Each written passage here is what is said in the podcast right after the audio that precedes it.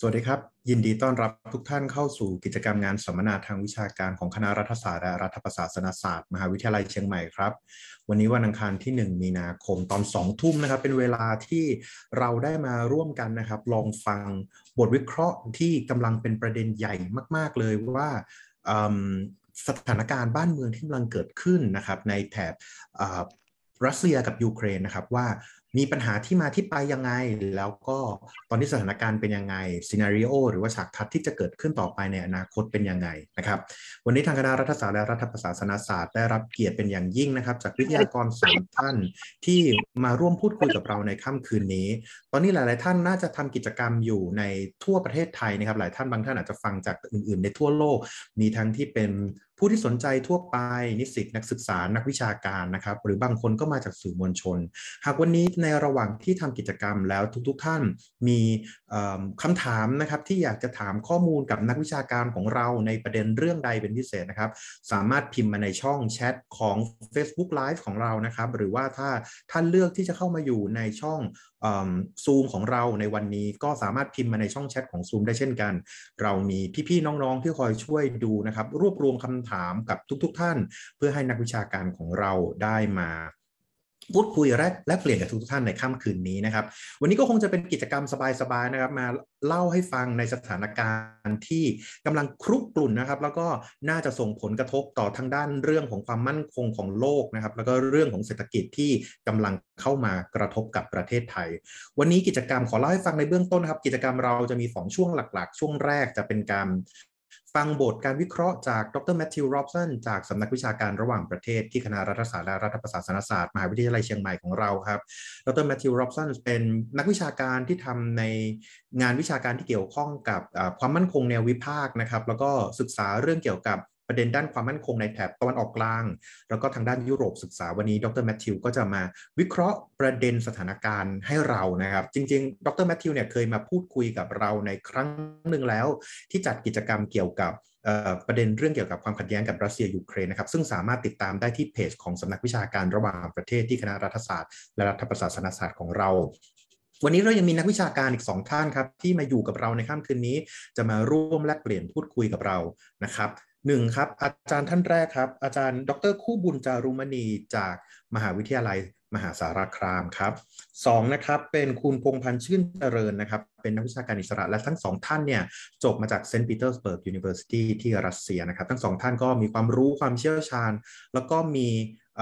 มุมมองที่เกี่ยวข้องกับประเด็นร่านรัสเซีย ซึ่งคิดว่าน่าจะเป็นมุมมองใหม่ ๆ ที่เราไม่ค่อยได้ยินจากใน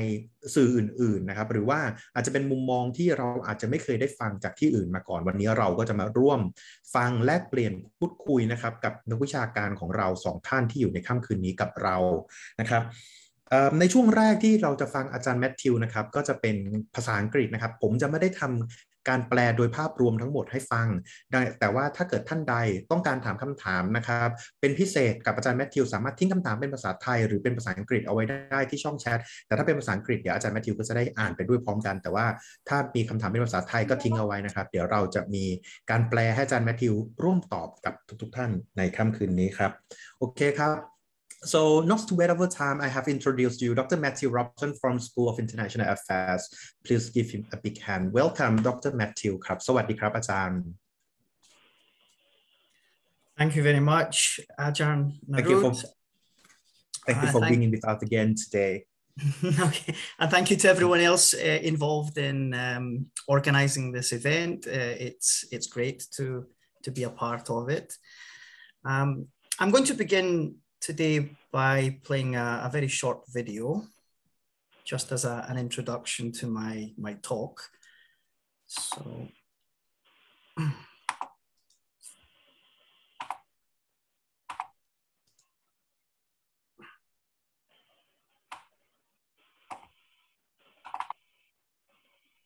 Говорите прямо, Сергей. Поддерживаю предложение. Так и скажите, а, так, да, да или говорю, нет? Да.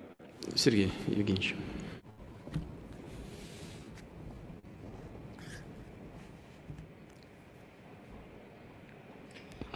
Уважаемый Владимир Владимирович, говорите, говорите, предлож... говорите прямо. Согласился бы с предложением Николая Платоновича о том, что нашим,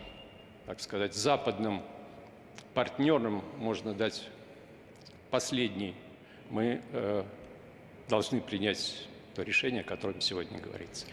Что значит, в противном случае вы предлагаете начать переговорный процесс? Э,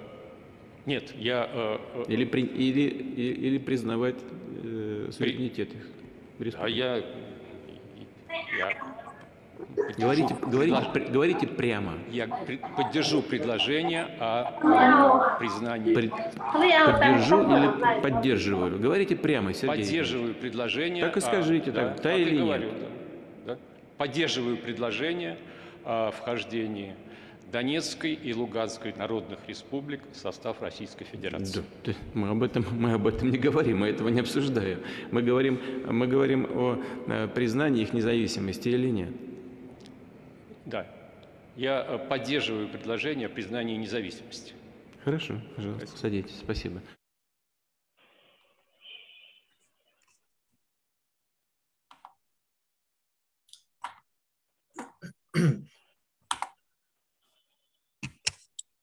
Okay, uh, now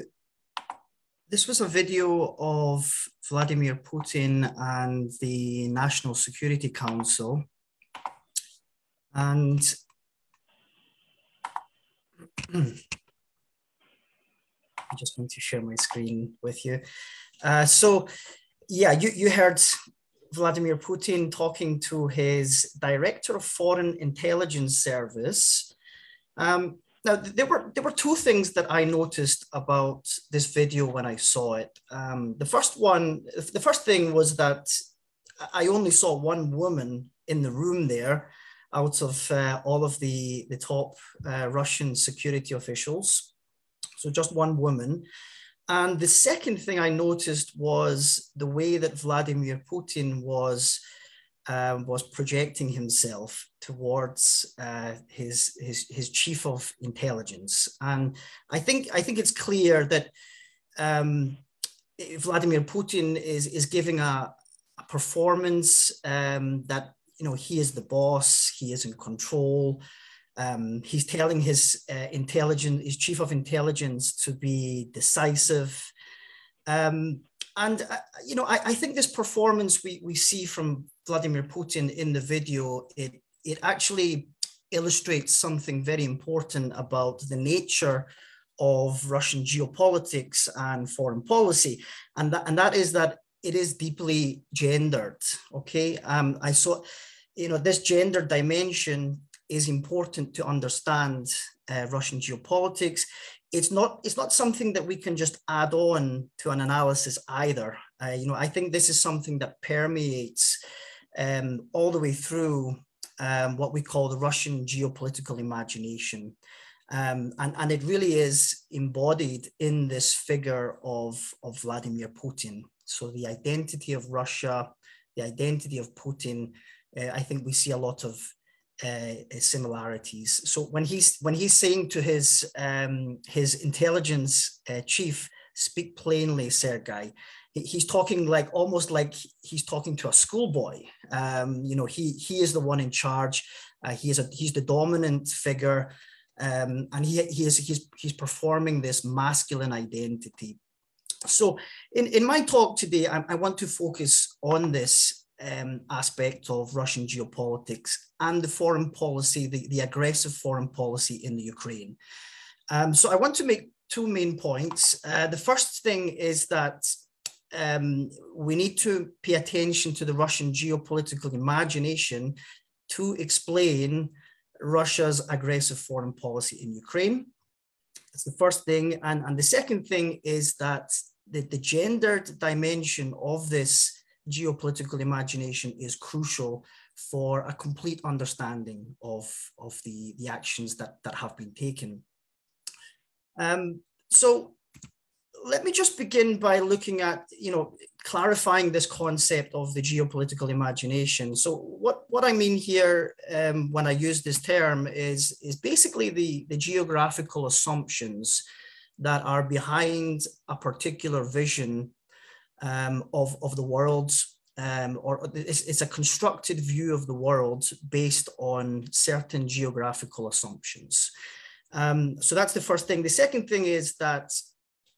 theoretically we can we can link we can establish links between a specific geopolitical imagination and the foreign and security policies that they enable. So th this is what I'm going to try to, to do here.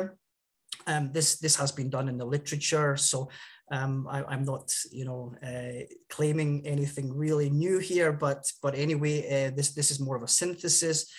Um, and, and, I want to emphasize the, the gender dimension of, of um, the, the geopolitical imagination as well here. So, so let's, um, yeah, I'm going to talk about three, three aspects of the Russian geopolitical imagination here. Uh, the first one is this idea, this discourse of, of Russia as a great power. Uh, the second thing is um, this feeling of, of betrayal uh, that that that that we we see in, in, in Russian geopolitical culture. This is a feeling of betrayal by the West, and also um, there's threats uh, coming from the West as well. Um, and the third thing I'm going to, to speak about is uh, this uh, the aspect of, of civilization and, and where Russia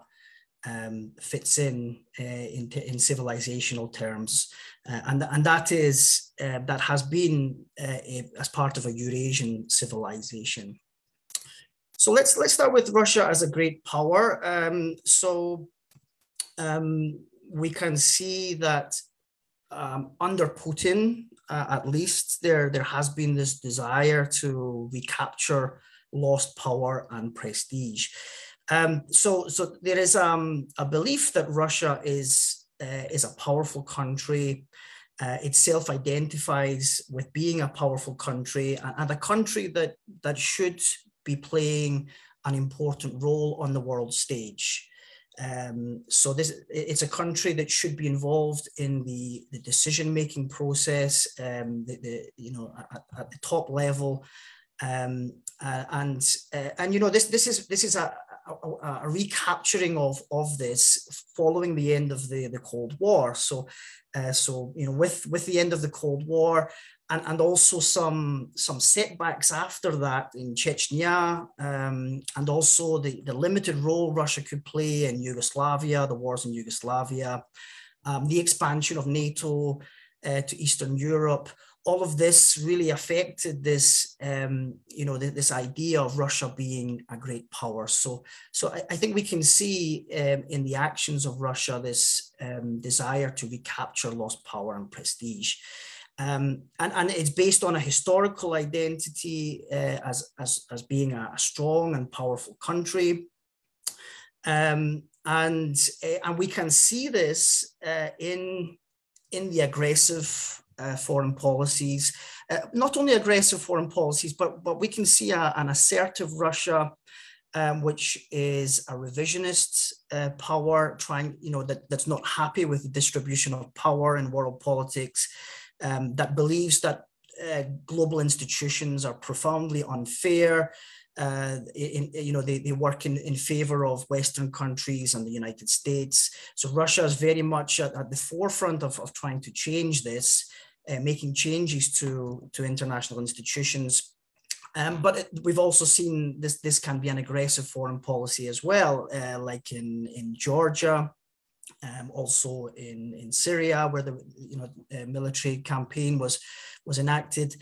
um, and uh, and uh, of course in in Ukraine as well. But not not only in in in, in these military campaigns, but we, but we have seen you know like uh, failed threats towards Finland and Sweden. You know about about joining NATO and um, so so I, I think you know this this assertive sometimes aggressive foreign policy um, is part of this, um, you know, part of this ultimate goal of reasserting Russia as a, as a great power. Um, now, th this aspect of the geopolitical imagination, I, I, think we can we can understand in terms of of gender uh, as well, um, and um, you know this this is this is based on a discourse of, of classical geopolitics so um, this is one of, of, power politics.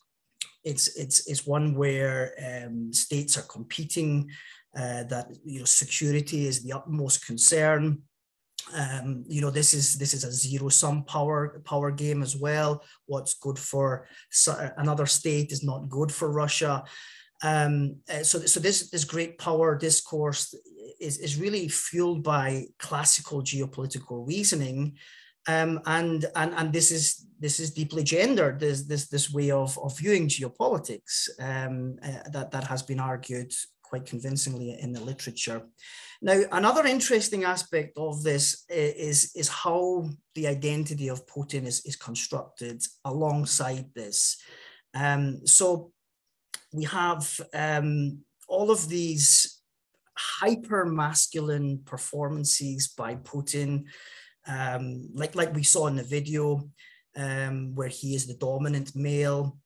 we also see that the Kremlin uh, have released these photographs of, of Putin on holiday in Siberia, and, and they are all, uh, you know, involving um, him, you know, carrying out, you know, typical masculine activities, you know, uh, climbing mountains on top of horses and things. We've seen we've seen pictures of uh, videos of him playing ice hockey as well. So, so this this great power identity, I, I, think we can actually see embodied in the masculine performances of, of Putin um, as well. Um, so,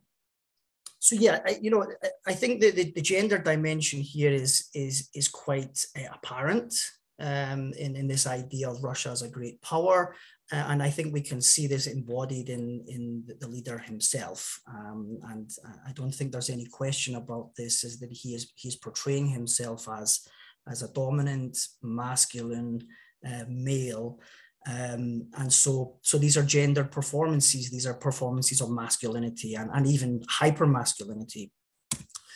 Uh, now, the second thing is the uh, this um, this belief that there's been a betrayal by the West, uh, and, and there's a threat from the West. Now, this this is not without foundation, of course. You know, the um, there supposedly there was an agreement made at the end of the Cold War that that NATO would not expand uh, into Eastern Europe, certainly not to the borders of of Russia. Um, and, and, and we have seen the opposite. Um, you know, the, the, the neo-realist scholar uh, Mearsheimer ha has spoken about this, and, and he lays a lot of the blame for the current crisis at, at the hands of NATO and the United States, um, because you know this this expansion of NATO has taken place. Uh, there has been the issue of missile defense systems in Eastern Europe as well. Uh, Vladimir Putin and uh, the Russian government have have been speaking for many years about how, how this is unacceptable to Russia. Um, and, but but even still, the you know the, there was the talk of, of Ukraine joining NATO as well, um, and, and and we also have the enlargement of the EU as well. So so all of this uh, is is viewed as a threat, um, is viewed as a threat to to Vladimir Putin and the Russian government and, and, and Russian sovereignty. Um, yeah, so as I mentioned, the, there are you know the, the, the plans for missile defense systems in Poland, um, uh, Romania, and Turkey. Um, all of this, it, and these, according to NATO, these are defensive uh, weapon systems, but um, uh, the Russian government has has said many times that they don't believe there is such a thing as as a defensive weapon system. That these um, these systems can be used offensively as well.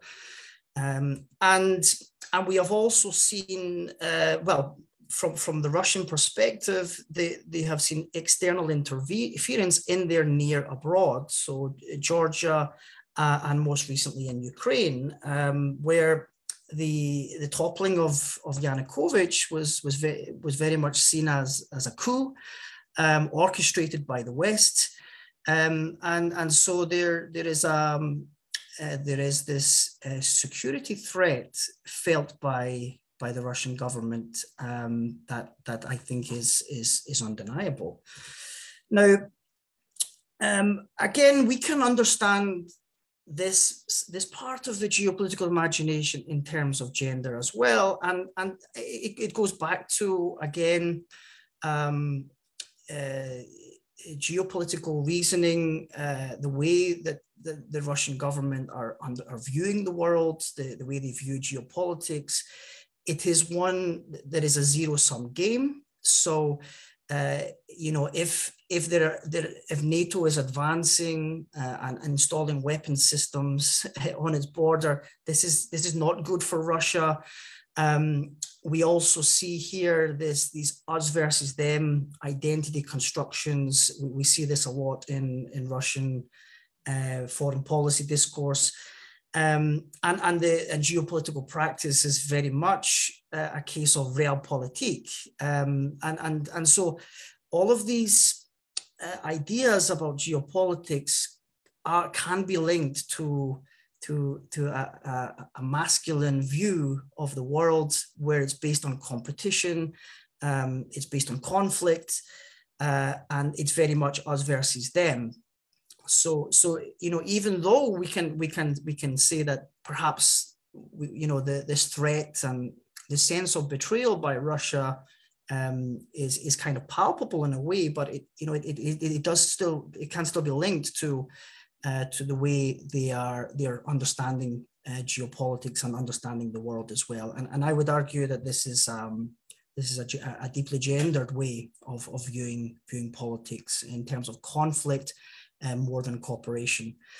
Um, and, and finally, uh, the, there is this aspect of uh, you know civilization here, and, and Russia um, has positioned itself as the center and the leader of, of, of a Eurasian civilization. Um, this is uh, uh, this this is um, constructed in in opposition to to a Western identity, a European identity, um, it's, it's understood to be distinct um, and, and superior to Western values.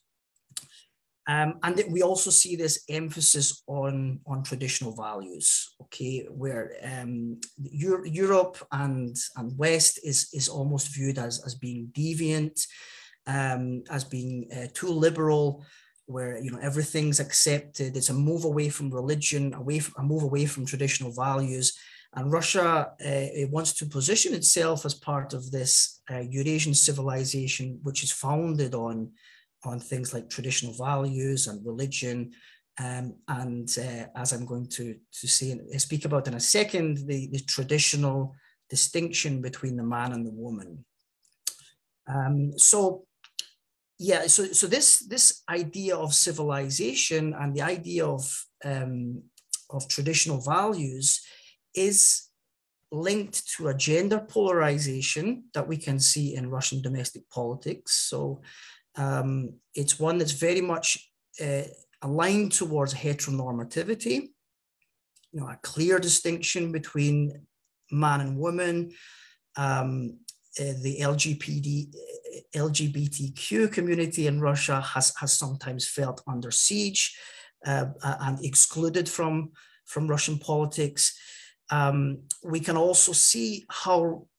um, you know, the, there, there has been this example of, of the Gayropa, um, you know, way of uh,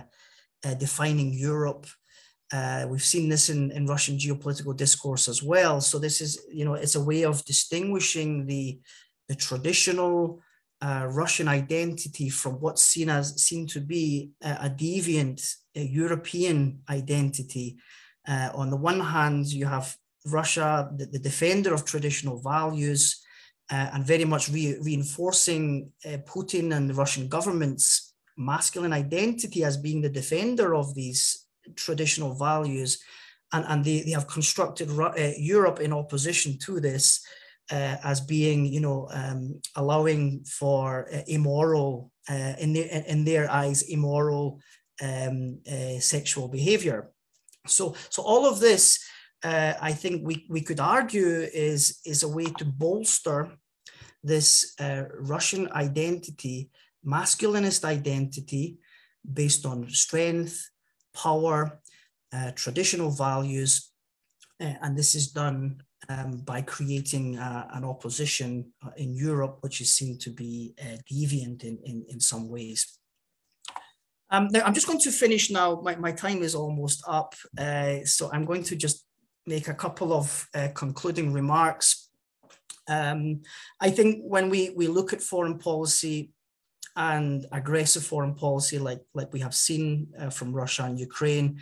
identity is, is very important. Um, you know, it's very important to understand how identity is, is constructed and, um, and constituted. Um, and, and I think if we understand identity as being performative, then this means that certain identity markers they they can materialize in certain situations. And and i think that we can we can see that in in ukraine where we have um, these aspects of the geopolitical imagination um, the, the, the this gendered geopolitical imagination which is heavily masculinist i think we can see that um, materializing in Ukraine uh, with the, the aggression and the, the military attack and, and the invasion that's, that's underway. Um, so that's, that's all from, from my talk. Um, I'll pass you back to Ajar Narut and um, of course, I will be happy to answer any questions uh, at the, the opportune time. Thank you, Ajahn Matthew. I think um, you have um, presented us with um, your analysis on geopolitical imagination, gender um, dimension, and about the civilizations that they share together. This is a combination between the elements of power politics, gender, and civilization. Um, as you um, stated um, in the last presentation, that identity is one of the critical issues that can play a role and to be um, taken into account to the conflicts of um, between Russia and Ukraine now. Um, if there is any question please feel free to um ถ้ามีคำถามใดๆนะครับ สามารถ drop คำถามเอาไว้ในช่องแชทได้นะครับ แล้วก็เดี๋ยวถ้าในระหว่างที่มีการบรรยายเพิ่มเติมนะครับ โดยอาจารย์ทั้งสองท่านของเราเราก็จะกลับมาตอบคำถามให้กับทั้งสองท่านนะครับ Thank you อาจารย์ Matthew ครับ for sharing your thoughts and opinion I'm going to move to the second session where, where Dr. Kubun and Kun Pongpon are going to talk about the politics, um, the conflicts between Russia and Ukraine. And these are going to be in Thai, and then we come back to you if there are any questions. I'm going to um, um, translate the question for you. Um, yes, you can ask in Thai, and then I will translate to Dr. Matthew, and we'll come back again at the end when we have Q&A session. Okay, thank you, Matthew. See you later. I'll come back to you. Okay, everyone, come back again and um อ้าในเซสชันที่สองนี้นะครับ เราจะใช้เป็นภาษาไทยแล้วครับขอโทษทีครับ ตอนนี้งงว่าตอนนี้ต้องใช้ภาษาอะไรมีตอนนี้เซสชันที่2นะครับก็จะเป็นการพูดคุยนะครับกับดรคู่บุญจากวิทยาลัยการเมืองการปกครอง จากมหาวิทยาลัยมหาสารคามนะครับ กับคุณพงพลชื่นเจริญทั้งสองท่านอยู่กับเรานะครับ สำหรับท่านที่เพิ่งเข้ามาอาจจะยังไม่แน่ใจว่าตอนนี้เรากำลังทำอะไรอยู่นะครับ เรากำลังอยู่ในช่วงที่ 2 ของการพูดคุยในประเด็นเกี่ยวกับปัญหาของรัสเซียกับยูเครนนะครับ วันนี้ก็คงจะเป็น session ที่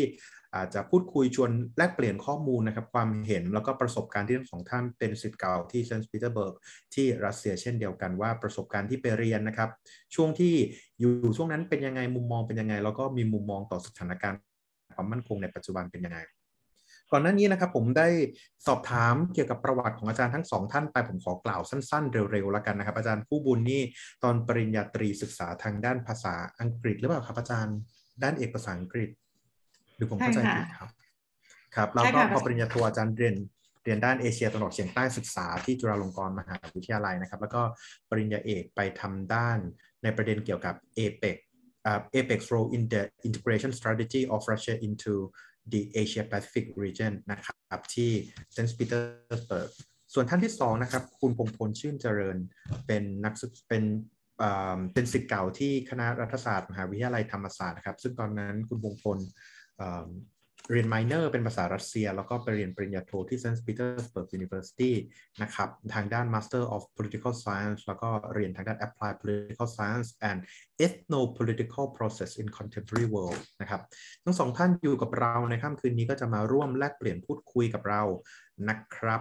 แล้วก็ในระหว่างที่พูดคุยนี้ถ้าท่านใดมีคำถามนะครับ สามารถพิมพ์เป็นภาษาไทยภาษาอังกฤษแล้วก็ระบุก็ได้เลยนะครับว่าอยากจะถามอาจารย์แมทธิวที่เพิ่งพูดไป หรือว่าอยากถามคุณพงพลหรือว่าอาจารย์คู่บุญครับ สวัสดีทั้งสองท่านครับ อาจารย์คู่บุญครับ สวัสดีครับอาจารย์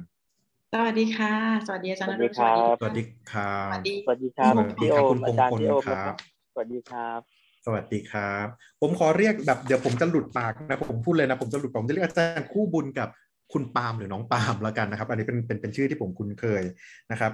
ถ้าหลาย ๆ ท่านได้ได้ได้อ่านตามอินเทอร์เน็ตคุณปาล์มช่วงหลังๆกับคุณพงพลเนี่ยก็มีงานเขียนที่เผยแพร่ประเด็นนะครับ ข่าวข่าวความเคลื่อนไหวของปัญหาของรัสเซียกับยูเครนในเอ่อ The Standard ใช่ไหมครับ ถ้าผมเข้าใจไม่ผิดที่คุณปาล์มพิมพ์เขียนลงอยู่ในช่วงเวลานี้นะครับ เอาละเพื่อไม่ให้เป็นการเสียเวลาเนอะเดี๋ยวผมจะมาขอเริ่มโดยการตั้งคำถาม นะครับถึงสถานการณ์ในปัจจุบันพวกเราถามคำถามกว้างๆก่อนละกันเนาะว่าแต่ละท่านมีความคิดเห็นยังไงเกี่ยวกับสถานการณ์ที่เกิดขึ้นในยุคปัจจุบันอยู่บ้าง ทีนี้ผมไม่แน่ใจเอิ่มอาจารย์คู่บุญเอิ่มตอนนี้อินเทอร์เน็ตนิ่งไปหรือว่าหรือว่าเป็นเพราะว่าเครื่องผมอินเทอร์เน็ตนิ่งไป ภาพของอาจารย์คู่บุญดูนิ่งไปปาล์มอาจารย์คู่บุญอินเทอร์เน็ตนิ่งไปหรือเปล่าครับ เอ่ออันนี้เดี๋ยวนะฮะ ผมต้องดูยังไงเดี๋ยวนะนี่ผมใช้ผมใช้ซูมในโทรศัพท์ฮะก็เลยจะไม่เห็น อ๋อโอเค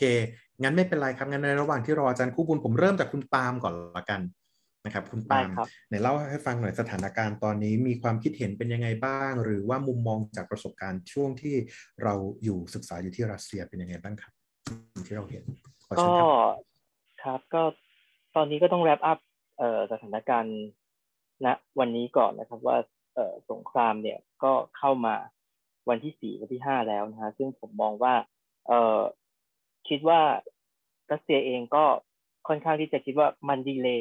กับกับตัวเขาเองมาเหมือนกัน เนื่องจากว่าเขาคงจะมองว่าในการที่จะส่งทหารเข้าไปในอูเครน แล้วก็ในการที่จะจัดการสิ่งต่างๆ ตามแผนเนี่ย มันก็ไม่ได้เป็นไปตามเป้าหมายนักนะครับ แล้วก็คิดว่า เอ่อจริง ๆ เองตอนนี้ผลลบทางไม่ว่าจะเป็นเรื่องของการ sanction ในทุกรูปแบบนะฮะจริง ๆ จริงๆรัสเซียเนี่ยเอ่อมีการ sanction มาแล้ว wave wave หนึ่งนะฮะตั้งแต่ปี 2014 ตอนที่มีเรื่องของวิกฤตการณ์ไครเมียนะฮะซึ่งซึ่งตอนนั้นเนี่ยเอ่อมติมหาชนณตอนนั้นของรัสเซียเอง ก็ดูที่จะเอ่อเห็นด้วยแล้วก็มี เขาเรียกว่ามีความเป็นเอกภาพสูงมาก ในการสนับสนุนประธานาธิบดีปูติน ในการที่จะรับสาธารณรัฐปกครองตนเองไครเมียเนี่ยเข้ามาอยู่ในรัสเซียนะครับ ก็แล้วก็ณตอนนั้นเนี่ยก็ก็ทำให้คะแนนนิยมของของปูตินเองเนี่ย ได้รับความนิยมสูงขึ้นด้วยณตอนนั้นนะฮะมันมันมีเรื่องของชาตินิยมอะไรด้วยนะครับ แต่แต่ว่าถ้าเปรียบเทียบ มติมหาชนในยุคนั้นกับในยุคนี้เรื่องของการที่จะส่งทหารเข้าไปในอูเครน อันเนี้ยก็จะเห็นได้ว่ามติมหาชนเนี่ยมันจะไม่มีความเป็นเอกฉันเหมือนในปี 2014 นะฮะ เพราะว่าเราก็จะเห็นว่าภาพคนรัสเซียออกมาประท้วงก็ค่อนข้างเยอะนะฮะ แล้วก็เอ่ออันนี้เดี๋ยวเดี๋ยวก็จะเป็นเรื่องรายละเอียดนะครับ ว่าทำไมทำไมมีปัจจัยอะไรที่ที่ทำให้เอ่อมติมหาชนในยุค ของการควบแคว้นไครเมียเข้ามากับมติมหาชนเอ่อในช่วงของการส่งทหารเข้าไปในอูเครนเนี่ยมันมันแตกต่างกันยังไงเดี๋ยวคงได้มีการพูดกันนะครับผมอันนี้ก็อาจารย์เอ่อครูบุญก็กลับมาแล้วนะครับ เปิดเปิดไมค์นิดนึงครับ สวัสดีครับอาจารย์อีกรอบหสนึ่งวัสนะดีผมค่ะเปิดต้องขออภัยอย่างยิ่งเลยค่ะ วันนี้เอ่อมีปัญหากับอินเทอร์เน็ตพอสมควรนะคะ ขออภัยจังหวะเหมาะพอดีเลยนะคะ ครับ อาจารย์ครับเชิญครับอาจารย์ อาจารย์มองสถานการณ์ในปัจจุบันเป็นยังไงบ้างครับอืมถ้าในภาพกว้างนะคะ สถานการณ์ณอืมตอนนี้ค่ะเอ่อดิฉันมองว่ามันไม่ใช่เป็นความขัดแย้งของรัสเซียกับยูเครนอีกต่อไปแล้ว ตอนนี้มันเป็นการขัดแย้งที่ขยายวงกว้างไปเอ่อเป็นเกินกว่ารัสเซียกับสหรัฐอเมริกาและพันธมิตรนาโต้ด้วยซ้ำนะคะ ตอนนี้มันสำหรับเอ่อสำหรับสถานการณ์เนี่ยมันกลายเป็นสถานการณ์ที่พัฒนาไปสู่ความขัดแย้งในมุมมองของเอ่อ กลุ่มรัฐที่สนับสนุนแนวคิดประชาธิปไตย กับกลุ่มรัฐที่อาจจะมีแนวคิดไม่ได้ฝักใฝ่ประชาธิปไตยค่ะ และนี่ก็อาจจะเป็น paradigm shift นะของอภาพรวมในลักษณะของการเมืองระหว่างประเทศต่อไปในอนาคตได้ด้วยค่ะ ตอนนี้เนื่องจากที่อาจารย์พูดมาว่ามันเป็นสถานการณ์ที่เราเห็นว่ามันมีการแบ่งโลกเป็นสอง หรือว่าสองความคิดทั้งที่กลุ่มที่อาจจะสนับสนุนรัสเซียกับกลุ่มที่ไม่เห็นด้วยนะครับ ซึ่งก็แต่ละประเทศเองก็อาจจะมีมีจุดยืนมีวิธีการมองกันที่แตกต่างกัน สถานการณ์ที่มันเกิดขึ้นตอนนี้ครับมันมีมันทำให้มุมมองของคนรัสเซียต่อสถานการณ์ที่เกิดขึ้นเนี่ยเป็นยังไงบ้างครับภายในประเทศเอง ต่อการแบ่งขั้วกันทางความคิดแบบนี้คุณปางก่อนก็ได้ครับ คือต้องต้องต้องย้อนย้อนความก่อนว่าจริง ๆ แล้วในในเรื่องผมอยากให้ย้อนไปในดูเอ่อตัวของสปีดของของคุณปูตินนะครับ ที่ก่อนเขาที่เขาแถลงกับประชาชนก่อนที่เขาจะส่งทหารเข้าไปในอูเครนเนี่ยเอ่อเขาจะเน้นย้ำหลายครั้งมากว่าอูเครนเนี่ยจะเป็นเหมือนบ้านพี่เมืองน้อง จะเป็นจะเป็นเหมือนกับเอ่อเป็นคนชาติเดียวกันกับรัสเซียด้วยซ้ำที่แบบว่าแทบจะไม่มีความแตกต่างกันเลยนะฮะมี identity อะไรที่ แล้วก็มีในเรื่องของจุดเริ่มต้นอารยธรรมอะไรอย่างเงี้ยก็ก็จะมีที่มาที่ที่เป็นรากเดียวกันนะฮะดังนั้นเนี่ยเขาก็เลยเอ่อใช้ข้ออ้างเนี้ยนะฮะในในใช้ใช้เหตุเหตุเนี้ยในการที่จะเข้าไปเพื่อที่จะช่วยนะฮะช่วยปลดปล่อยเอ่อชาวอูเครนว่าให้ให้ให้ให้พ้นจากเอ่อการปกครองของ อันนี้เขาใช้คำว่าระบอบนาซีนะฮะนีโอนาซีที่กำลังบริหารประเทศอยู่ที่กรุงคีฟอ่าซึ่งอันนี้ก็ถือว่าเป็นความชอบธรรมหนึ่งที่รัสเซียก็ต้องเข้ามาด้วย เพราะว่าปูตินเนี่ยมองการเปลี่ยนแปลงทางการเมืองหรือว่าการปฏิวัติไมดาในปี 2014 ว่าเป็นการรัฐประหารนะครับ คือคือเราก็จะเห็นความแตกต่างในเรื่องของภาษา เช่น ถ้าตะวันตกก็จะเรียกว่าการปฏิวัติไมดานนะฮะแต่ว่าถ้าถ้าทางทางทางคณะรัฐบาลรัสเซียก็จะใช้คำว่าการรัฐประหาร ดังนั้นเนี่ยเออ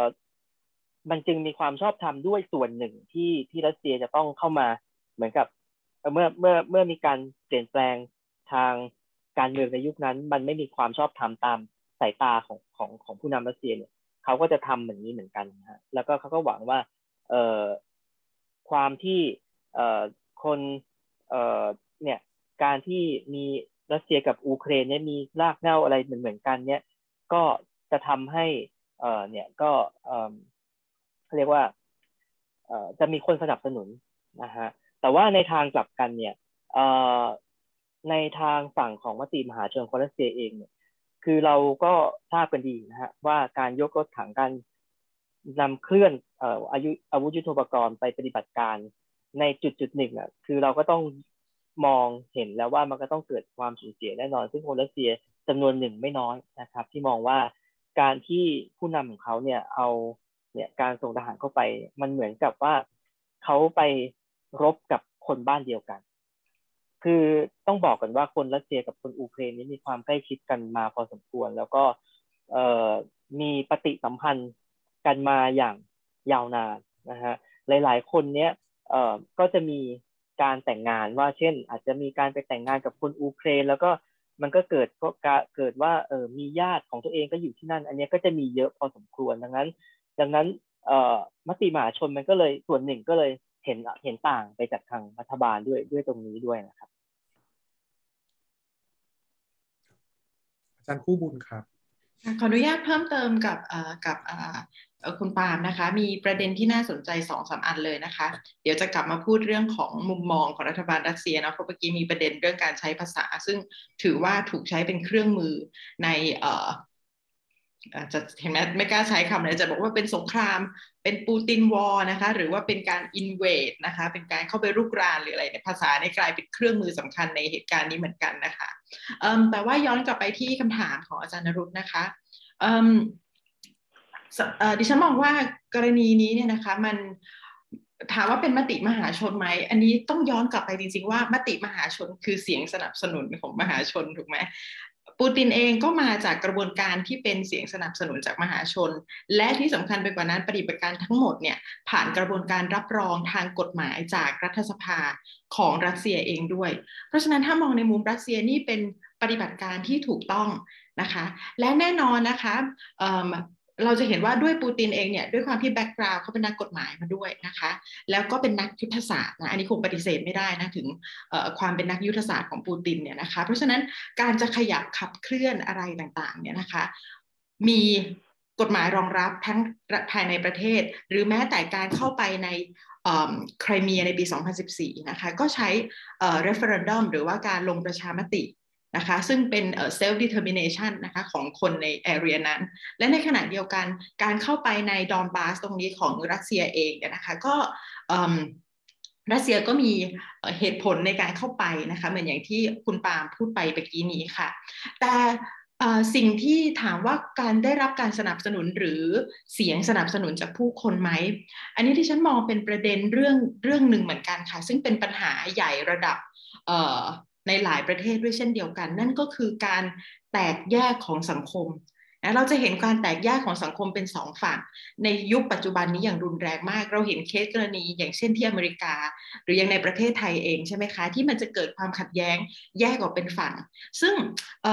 ถ้าอธิบายในมุมนี้นะคะดิฉันจะขอยกตัวอย่างในกรณีของรัสเซีย รัสเซียเนี่ยเป็นประเทศที่ล่มสลายแตกพังทลายลงไป เมื่อ 20 กว่าปี ที่ผ่านมานะ 1999 ใช่ไหมคะสหภาพโซเวียตล่มสลาย รัสเซียสูญเสียบทบาท ทั้งหมดที่เคยมีในฐานะมหาอำนาจ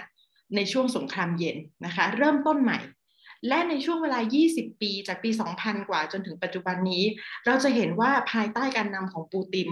รัสเซียกลับมามีตำแหน่งแห่งที่ในเวทีการเมืองระหว่างประเทศ รัสเซียมีบทบาทในภูมิภาคต่างๆ ทั้งการ ส่งเสริมความสันติภาพให้เกิดขึ้นในกรณีหลากหลายกรณี ไม่ว่ายกตัวอย่างล่าสุดอย่างกรณีซีเรียเนี่ยนะคะถ้าไม่มีรัสเซียเนี่ยคงจะไม่สถานการณ์คงจะพัฒนาไปอีกแบบ เพราะฉะนั้นปูตินจึงอยู่กับคนรัสเซียมายาวนาน และแน่นอนออความเขาเรียกความเป็นชาติความเราต้องเข้าใจจิตใจคนรัสเซียนิดหนึ่งนะคะ พื้นฐาน background ความรู้สึกว่าเขาเนี่ยถูกดูหมิ่นเหยียดหยาม ถูก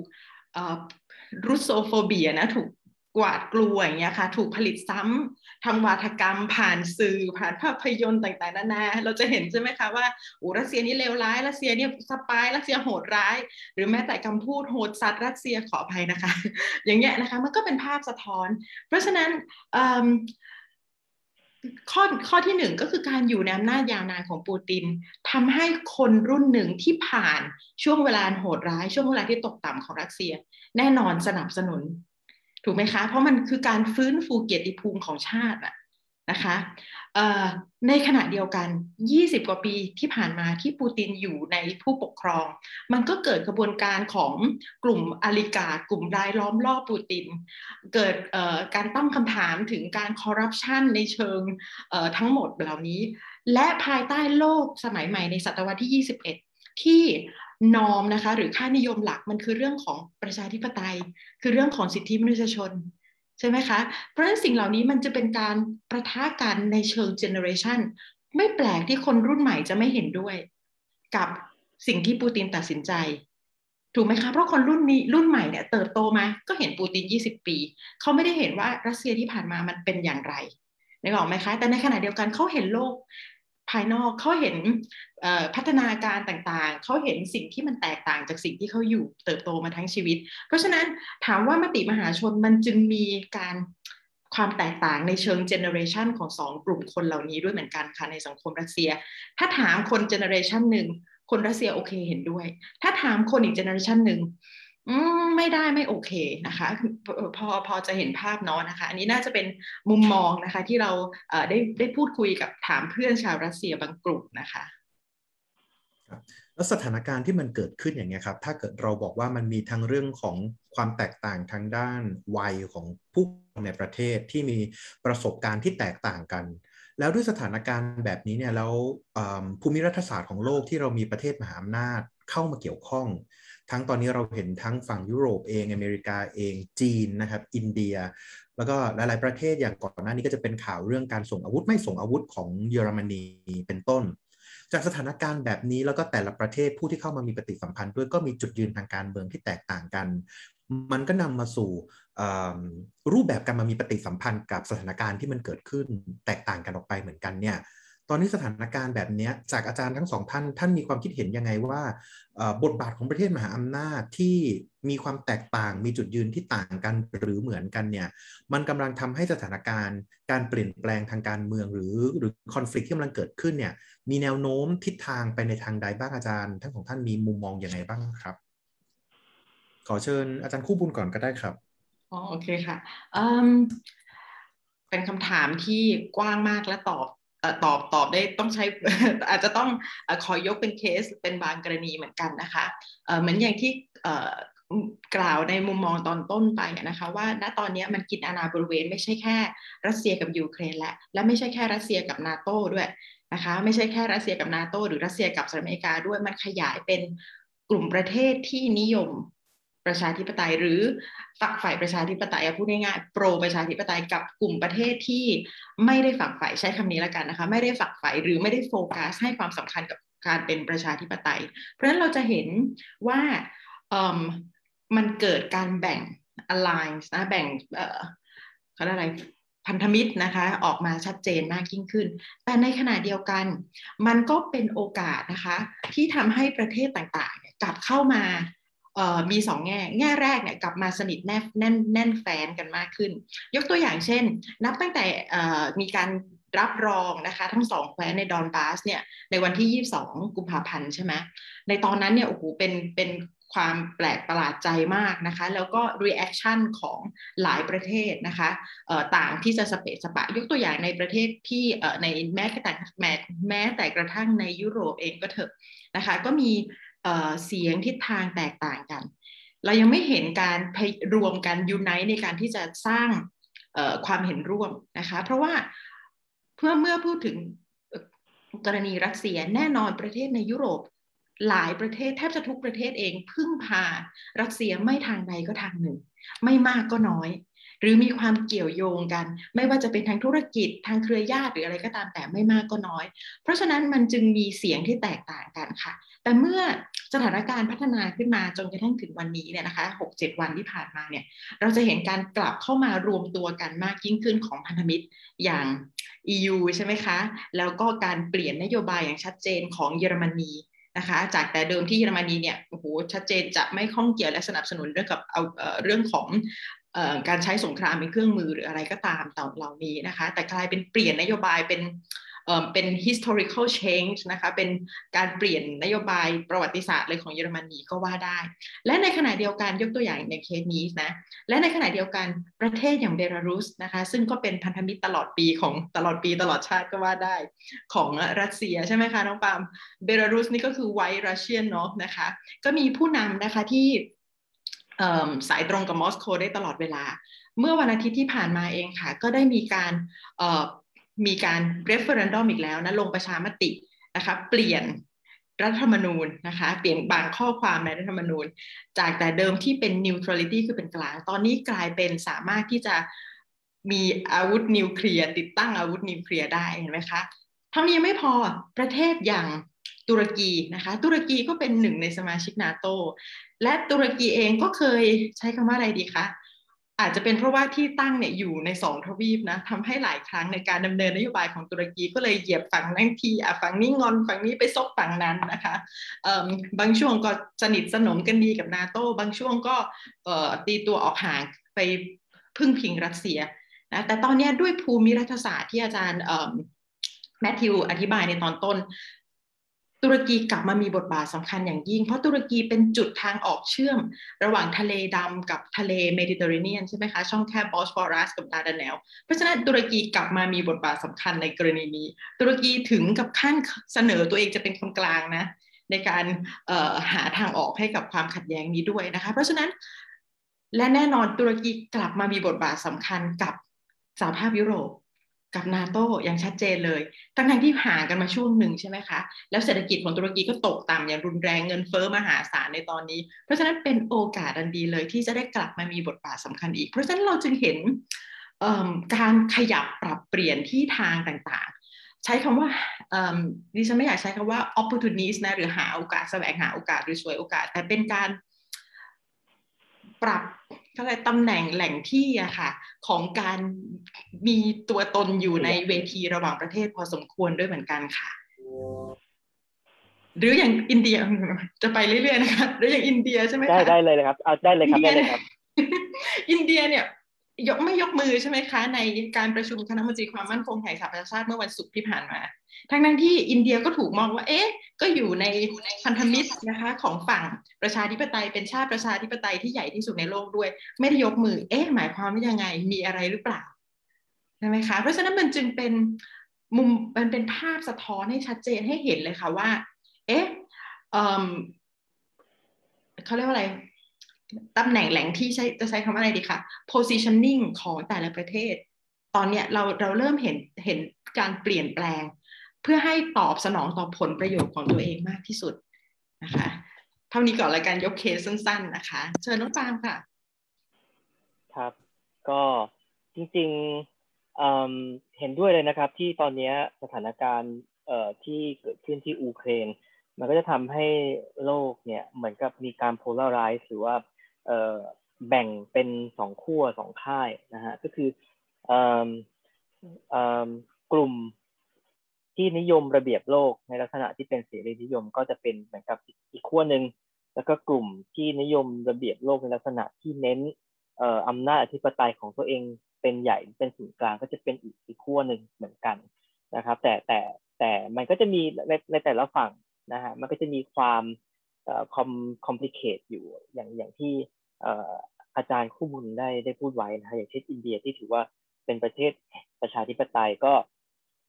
ก็ยังยังยังไม่ได้เข้าร่วมกับฝั่งที่เรียกว่าฝั่งมัธมิตะวันตกอย่างเต็มตัวด้วยซ้ำอันนี้ก็ก็อาจจะด้วยปัจจัยหลาย ๆ อย่างโดยเฉพาะอย่างยิ่งเรื่องของภูมิหลังทางนโยบายการเมืองระหว่างประเทศ เช่นอินเดียก็มีความสัมพันธ์กับสหภาพโซเวียตไปอย่างยาวนาน ในแง่ของการที่เออเป็นเหมือนกับเป็นเป็นผู้เล่นที่สหภาพโซเวียตเนี่ยใช้ประโยชน์ในฐานะที่มาบล็อกจีนในช่วงหนึ่งที่ตอนนั้นที่สหภาพโซเวียตกับจีนมีความขัดแย้งกัน แต่ก็แต่ก็เอ่อเรื่อยมานะฮะยังยังยังมีการส่งอาวุธยังมีการค้าขายอะไรกันกันเรื่อยมา อันนี้ก็จะเป็นตัวอย่างที่ว่าเอ่อตัวอย่างว่าบางครั้งเนี่ยอาจจะดูเหมือนว่าเอ่อ character ของ ผู้เล่นนี้อาจจะเป็น character ของโลกเสรีนิยม แต่ว่าเรื่องบางเรื่องที่ที่มันอาจจะเป็นปัจจัยบางอย่างที่มันมีลักษณะอยู่นี้ มันก็อาจจะส่งผลต่อการตัดสินใจในการดำเนินนโยบายต่างประเทศในปัจจุบันเช่นกันนะฮะอีกอย่างหนึ่งก็คืออต้องบอกก่อนว่าในสงครามครั้งนี้นะฮะเราอย่าผมว่าอย่าเราอย่าเพิ่งโฟกัสในกรอบระยะเวลาสั้นๆ แค่ว่า อันนี้ผมอาจจะไปทีละระยะนะฮะเช่นระยะแรกก็อาจจะระยะแค่ช่วงประมาณหนึ่งสัปดาห์หรือหนึ่งเดือนที่ผ่านมาเราอาจจะมองเห็นว่าเอ๊ะทำไมอยู่ดีรัสเซียบุกอูเครนใช่ไหมฮะแล้วก็ไปไปขนอาวุธขนทหารไปทำเหมือนกับไปรบที่นั่นเอ่อแต่ถ้าเราถอยห่างออกมาก็คือ zoom out ออกมา ในช่วงสักระยะประมาณหนึ่งในรอบหนึ่งปีที่ผ่านมา เราก็จะเห็นว่าไอ้ตัวที่เราเรียกว่า หลาย ๆ คนใช้คำว่าสงครามในอูเครนเนี่ย มันเป็น consequence ของของเอ่อเขาเรียกว่าอะไรนะฮะเหตุการณ์หลาย ๆ เหตุการณ์ที่เกิดขึ้นที่เป็นซีรีส์เช่น ในช่วงเมื่อกลางปี 2021 ก็คือปีที่แล้ว มันก็จะมีเรื่องของการที่เอ่อเรือรบนะฮะของฝ่ายนาโตเนี่ยก็เข้ามาซ้อมรบนะฮะในในในทะเลดำที่ที่ค่อนข้างที่จะประชิดกับคาบสมุทรไครเมีย ซึ่งรัสเซียก็ถือว่าเป็นผู้ที่ใช้อำนาจอธิปไตยอยู่ตรงตรงนั้นนะฮะอันนี้อันนี้เราพูดอำนาจอธิปไตยที่ถูกใช้ในในไครเมียเนี่ยในในเชิงที่เป็น de facto นะก็คือเป็นข้อเท็จจริงว่ารัสเซียเนี่ยเป็นคนควบคุมตรงนั้นอยู่อ่าอันนี้ก็จะมีการซ้อมรบนะฮะที่ตรงนั้น แล้วก็ถือว่าเป็นหนึ่งหนึ่ง provocation แรกที่รัสเซียค่อนข้าง concern มาก แล้วก็ตามมาด้วยการที่ที่เอ่อเครื่องบินรบนะฮะก็ ก็ฝ่ายนาโตเหมือนกันก็ได้เข้ามาบินป้วนเปี้ยนนะฮะผมไม่แน่ใจว่าเอ่อเข้ามาในน่านฟ้ารัสเซียด้วยไหมนะฮะในในในแถวๆน่าจะเป็นแถวๆบอลติกนะฮะก็ก็มีเรื่องนี้เหมือนกัน แล้วถ้าเราถอยถอยห่างออกมาปุ๊บถอยจากที่ว่าในรอบหนึ่งปีเราถอยกลับไปสักสามสิบปีเลยนะฮะอันนี้เราถอยถอยไปไกลเราก็จะเห็นว่าเดิมทีนะฮะในช่วงสงครามเย็นเนี่ยเอ่อเราจะเห็นกลุ่มพันธมิตรทางทหาร อยู่สองกลุ่มก็คือกลุ่มนาโตกับกลุ่มวอร์ซอแพคใช่ไหมครับ แล้วก็ซึ่งกลุ่มนาโตเนี่ยก็จะเป็นกลุ่มพันธมิตรทางทหารที่ถือว่าเป็นเป็นเอ่อเป็นกลุ่มของประเทศที่เรียกตัวเองว่าเป็นโลกเสรี โดยการนำของสหรัฐอเมริกาส่วนกลุ่มประเทศวอร์ซอแพคก็จะถือว่าเป็นกลุ่มประเทศที่เคยอยู่ในบล็อกของเอ่อสังค่ายสังคมนิยม ก็จะมีสหภาพโซเวียตเป็นผู้นำแต่ทีนี้เมื่อเกิดการเปลี่ยนแปลงเอ่อในยุโรปตะวันออก ในช่วงปี 1989 ถึงปี 1991 จนกระทั่งมีการล่มสลายเป็นแบบโดมิโนนะฮะในในหมู่ของประเทศคอมมิวนิสต์เนี่ย แล้วก็จนไปจนกระทั่งไปถึงการล่มสลายของสหภาพโซเวียตเองเนี่ย ตัวตัววอร์ซอแพคมันก็หายไปนะฮะตัววอร์ซอแพคก็หายไป ทีนี้เดิมทีเขตแดนของเขตอิทธิพลของนาโตเนี่ยมันก็จะอยู่แค่อยู่ตรงตรงกลางยุโรปตรงกลางใช่ไหมฮะประเทศเยอรมัน ประเทศออสเอ่อมีเยอรมันมีทางอิตาลีอะไรลงมาใช่ไหมฮะส่วนส่วนโปแลนด์เช็กโกสโลวาเกียเอ่ออะไรพวกนี้เนี่ยเดิมทีก็อยู่ในฝั่งของสหภาพโซเวียตแต่พอพอพอ Warsaw Pact ล่มลงไป ประเทศกลุ่มเหล่านี้ก็ย้ายฝั่งไปที่นาโตนะฮะดังนั้นเนี่ยมาถึงเห็นจึงเห็นได้ว่า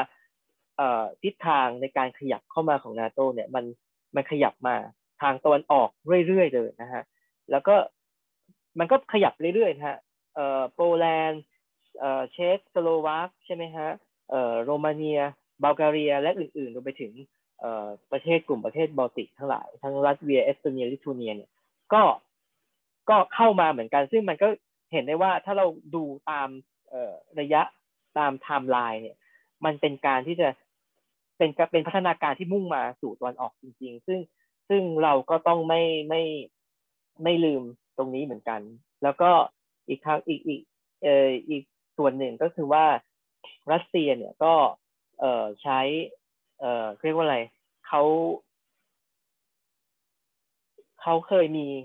ได้รับคำมั่นสัญญาจากจากผู้นำของตะวันตกเองนะฮะเอาเข้าจริงๆตรงตรงนี้เนี่ยเป็นเป็นประเด็นที่ controversial มาก ๆ นะครับ เพราะว่าเออฝ่ายที่สนับสนับสนุนนาโตเองก็จะก็จะมีข้อมูลว่าเออมีมีเพิ่งเพิ่งไปสัมภาษณ์ เอ่อมีคายูกอบาชอฟนะฮะอดีตผู้นำโซเวียตว่า เอ๊ะกอบาชอฟเนี่ยไปพูดกับผู้นำตะวันตกอะไรอย่างนี้ไว้หรือเปล่านะฮะซึ่งซึ่งกอบชอฟก็บอกว่าฉันไม่ได้พูดอะไรเลย อันนี้อันนี้อันนี้ก็จะมีมีมีข้อโต้แย้งตรงนี้มาเหมือนกันแต่ว่าเอาเข้าจริงๆแล้วเอ่อเราย้อนกลับไปดูนะเอ่อเขาเรียกว่าสิ่งที่มัน record ไว้ณตอนนั้นดีกว่าว่าเราก็จะเห็นได้ว่าแม้กระทั่งเอ่อคริสเอ่อน่าจะเป็นผมจำไม่ได้ชื่อ นะฮะคริสหรือเจมส์เบเกอร์ที่ที่ที่จะดูเรื่องนโยบายในสมัยของจอร์จบูชผู้พ่อนะฮะเขาก็เขาก็เหมือนกับให้เคยให้สัญญากับรัสเซียไว้จริงๆนะฮะผู้นำเอ่อผู้นำที่ครองรัสเซีย ซึ่งเป็นผู้ที่สืบสิทธิและพันธกรณีของสหภาพโซเวียตเหมือนกันว่าโอเคนาโต้ก็จะเอ่อไม่ไม่ไม่ขยายเข้าไป ซึ่งแต่ว่าในในในความเป็นจริงที่เราเห็นนะฮะก็อย่างที่เห็นว่าพัฒนาการมันเป็นการ move มาทาง east อ่า มาทาง eastern side ซึ่งซึ่งอันนี้ก็เป็นข้อ concern ของผู้นำรัสเซียมาโดยตลอด แล้วก็เอาเข้าจริง ๆ แล้วเนี่ยผู้นำรัสเซียก็พยายามที่จะหาวิธีเจรจามาโดยตลอดเลยนะฮะแต่ก็ไม่เป็นผล เพราะว่าเหมือนกับทั้งทั้งทั้งทั้งโลกตะวันตก แล้วก็เอ่อทางรัสเซียเองก็ใช้แว่นตาคนละอันในการมองทางโลกตะวันตกการจะมองว่า ก็ใครจะสมัครเป็นสมาชิกของนาโตแล้วก็ไม่มีสิทธิ์ไปบังคับใช่ไหมฮะแต่ว่าเอ่อรัสเซียเองก็จะมองว่าเอ่อถ้านาโตมันมีการรุกล้ำเข้ามาเนี่ย มันถือว่ายิ่งเข้าใกล้รัสเซียเท่าไหร่รัสเซียก็จะรู้สึกยิ่งเป็นภัยมากขึ้น ซึ่งถามว่าทำไมรัสเซียถึงมีความกังวลตรงนี้สูงมากเนื่องจากว่าถ้าหากว่าเออ ประเทศที่อยู่ใกล้รัสเซียได้ได้กลายมาเป็นสมาชิกนาโตนะฮะนั่นหมายความว่านาโตก็สามารถที่จะมาติดตั้งอาวุธเชิงยุทธศาสตร์ไม่ว่าจะเป็นระบบเอ่อยิงขีปนาวุธ หรือว่าระบบต่อต้านขีปนาวุธที่ประชิดพรมแดนรัสเซียมากขึ้นเรื่อยๆนะซึ่งซึ่งซึ่งก็รัสเซียก็ถือว่าไม่ปลอดภัยนะเช่นอย่างในกรณีของอูเครน อันนี้ก็ถือว่าเป็นเรื่องของเรื่องของที่รัสเซียไม่สามารถที่จะยอมได้เลยนะฮะเพราะว่า อย่างอย่างเอ่อประเทศอื่น ๆ ที่เอ่อมีพรมแดนประชิดกับรัสเซียอย่างเช่นสามรัฐบอลติกเนี่ยเขาก็เป็นเนโตนะเป็นนาโตแต่ว่าผมมองว่ามันก็จะเป็นคนละเคสกับกับอูเครน เพราะหนึ่งก็คือเอ่อในกลุ่มประเทศบอลติกนั้นนะฮะจริง ๆ ข้างหลังบ้านของกลุ่มประเทศบอลติก มันก็จะมีดินแดนที่เราเรียกว่า exclave territory ของรัสเซียอีกอันหนึ่งที่ชื่อว่าคาลินินกราด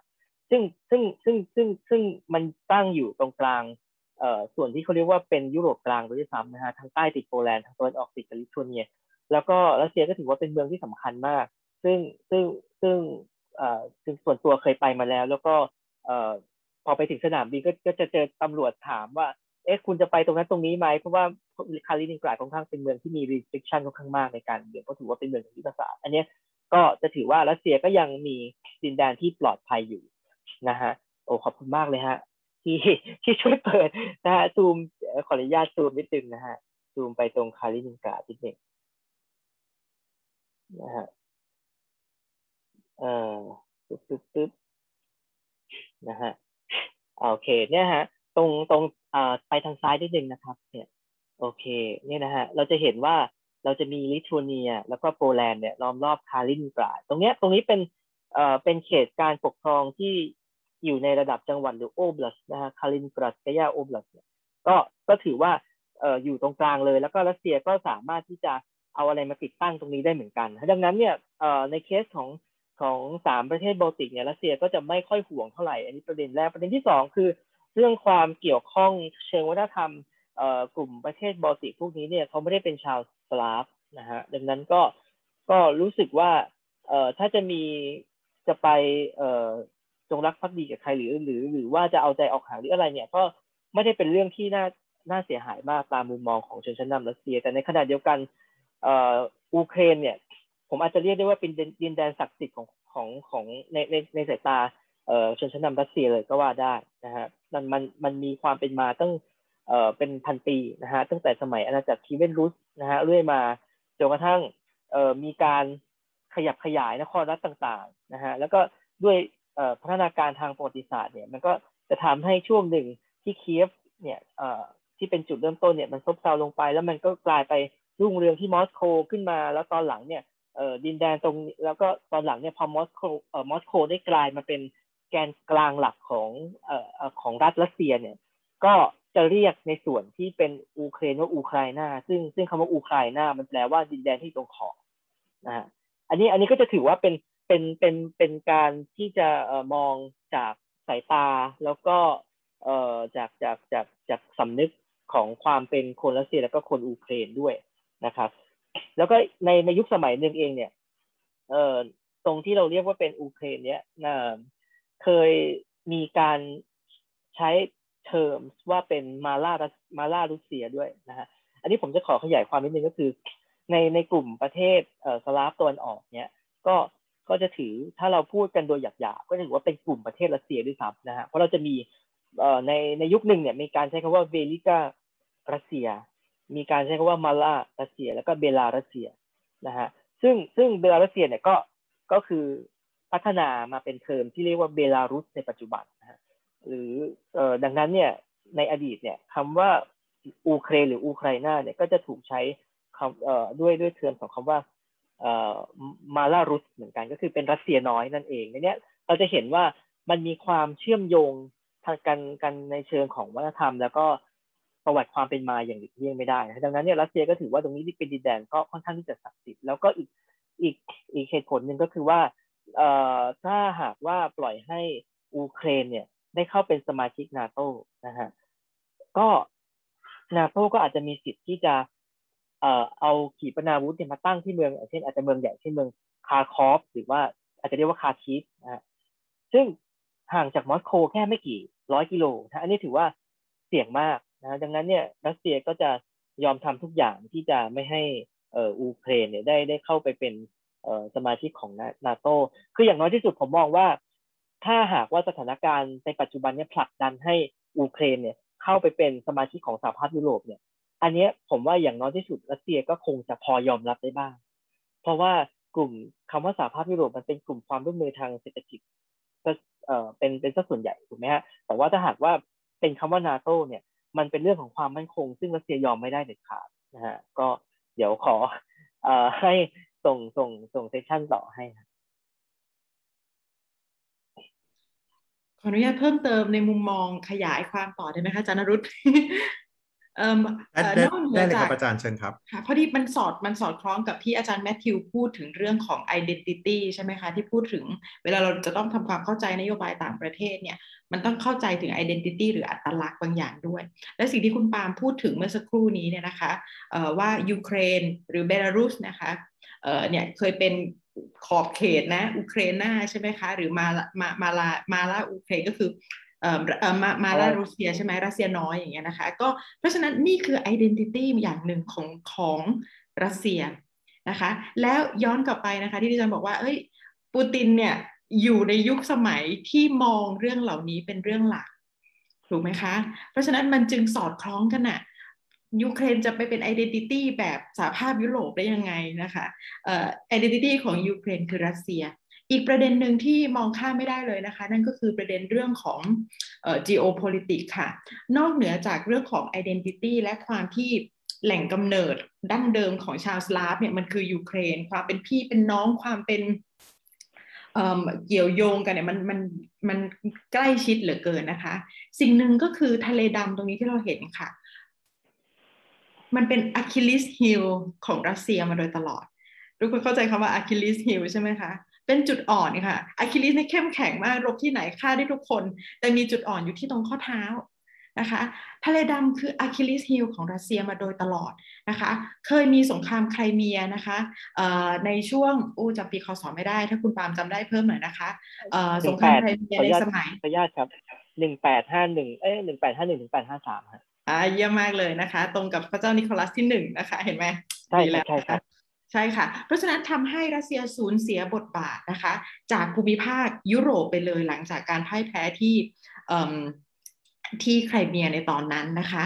แต่กลับมาค่ะ Black Sea ทะเลดำเนี่ยนะคะที่เราเห็นนอกจากจะเป็นจุดสำคัญเป็นอะคิลิสิลเป็นจุดอ่อนนะคะ ที่รัสเซียได้มาตั้งแต่สมัยจักรวรรดินิยมในสมัยพระนางแคทเธอรีนมหาราชนะคะแคทเธอรีนที่สองเนาะ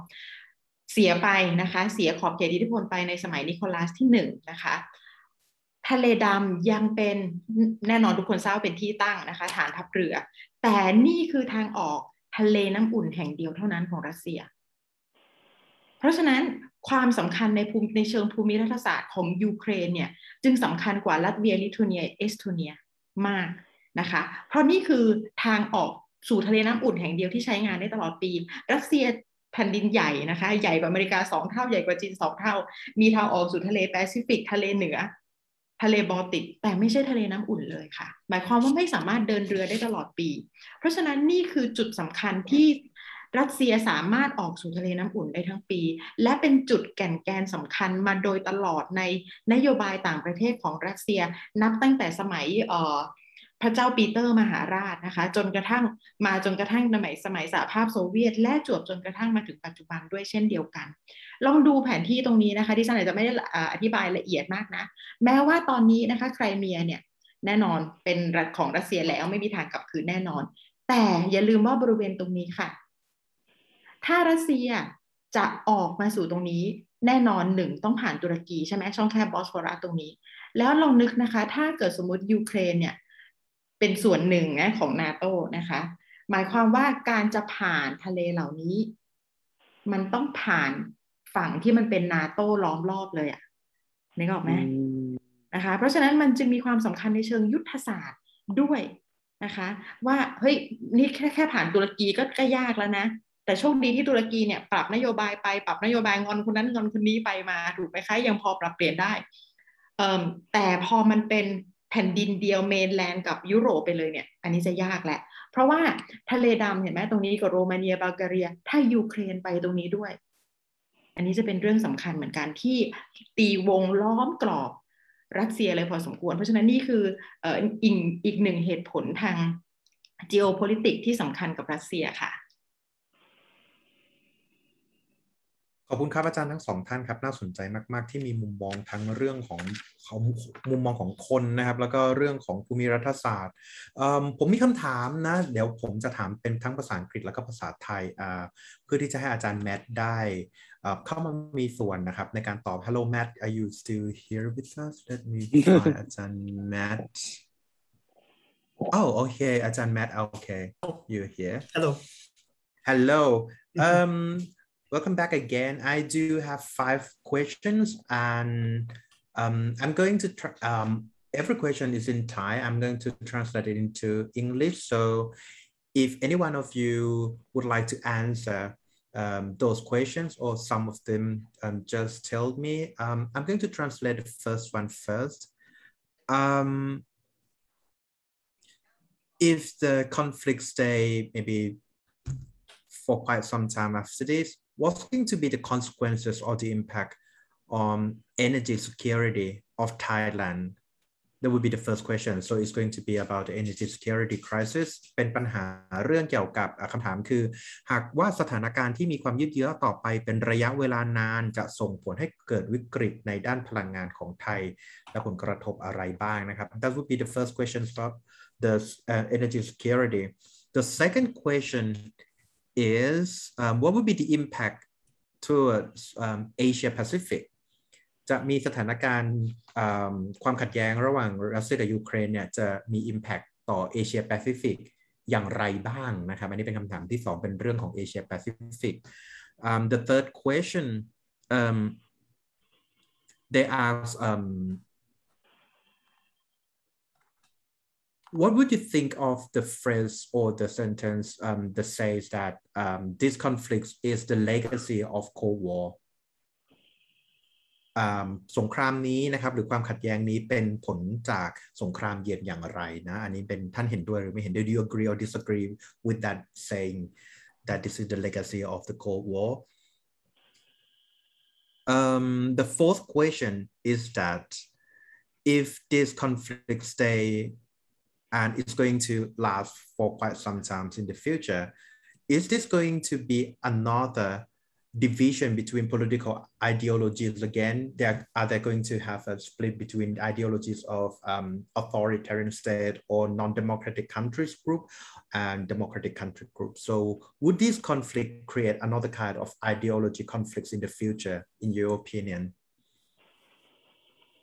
Okay um, that would be the fourth the first four four questions that i'm going to ask you so um, if you have any ideas opinions about every questions or some of them, just let me know. Ajahn Matthew, Kap, you can um, share your thought first,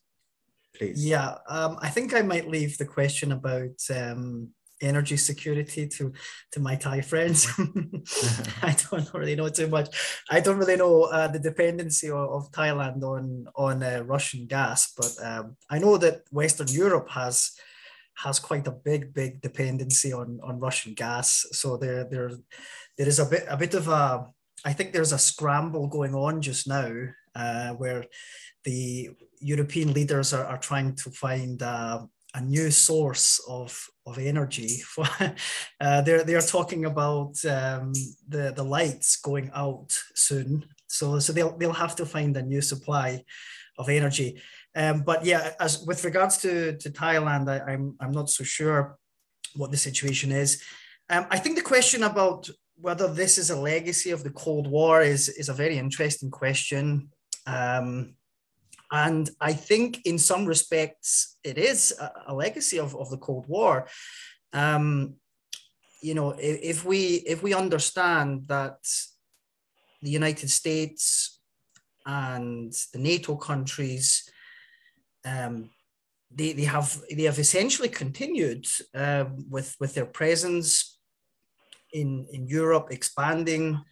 Um, and, and Russia has, you know, has taken over, you know, the, a similar role to the Soviet Union as the adversary of, of the United States. It, it seems to me, uh, I read, I read somewhere that there were three objectives, I think, of the United States in the post-Cold War period. And that was to include Germany in NATO um, to keep Russia down uh, and, and down and, and, and out and not powerful,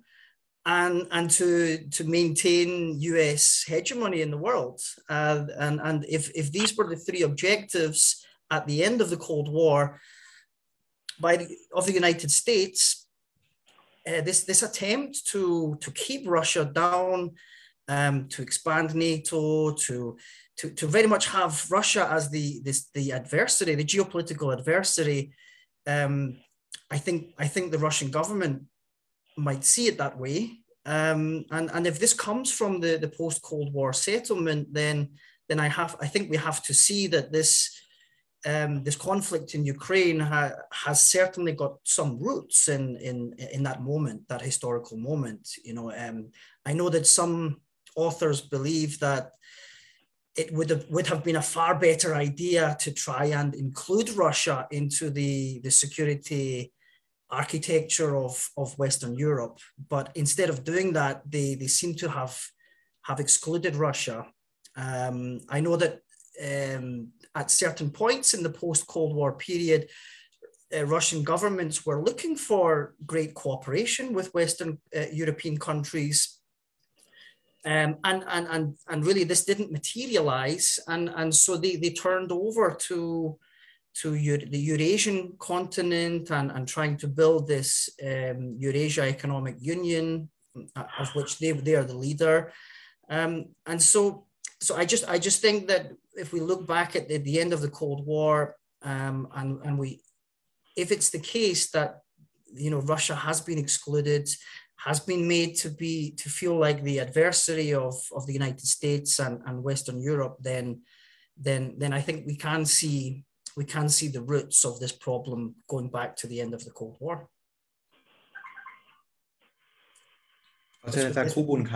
My, my opinion. Thank you. Can I speak in English also? Because I also want to exchange the, um, this topic, I mean, this question with John Matthew uh, regarding is this situation that's going on is a legacy of Cold War? First of all, I see NATO is purely legacy of Cold War. I mean, we see Warsaw Pact that also uh, created during in the same time um, in 1953, while uh, NATO was in 1949, right? It's just like directly the counteract to each other. And this is purely Cold War things. And Warsaw Pact is gone now why NATO is still necessary since the world is in the, let's say, kind of unipolar already. So then why NATO is still needed in that sense? We already have United Nations and everything. So it's the first question. Uh, I mean, first point of view, let's say that. And the other thing that I also uh, see that um, what the situation going on here now is a rational choice that happening for me, I what I see again, don't don't call me that I'm pro Russia or that thing, but I see this movement is a rational choice. For example, uh, why I saying that? Um, okay, a little background here. I mean, I also based this thing from the um, um, Professor John uh, that you also mentioned in your presentation also regarding that this situation is was the fall of the of the U.S. policy that um, how to say increasing the influence in that sense, and also push Russia Russia into into let's say the corner. That's why it's come to this point. Um,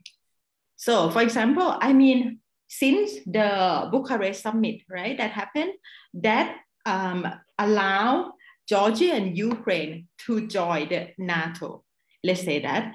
directly in 2008, there was a war with, in Georgia, and then Georgia break into um, North Ossetia and Abkhazia, right?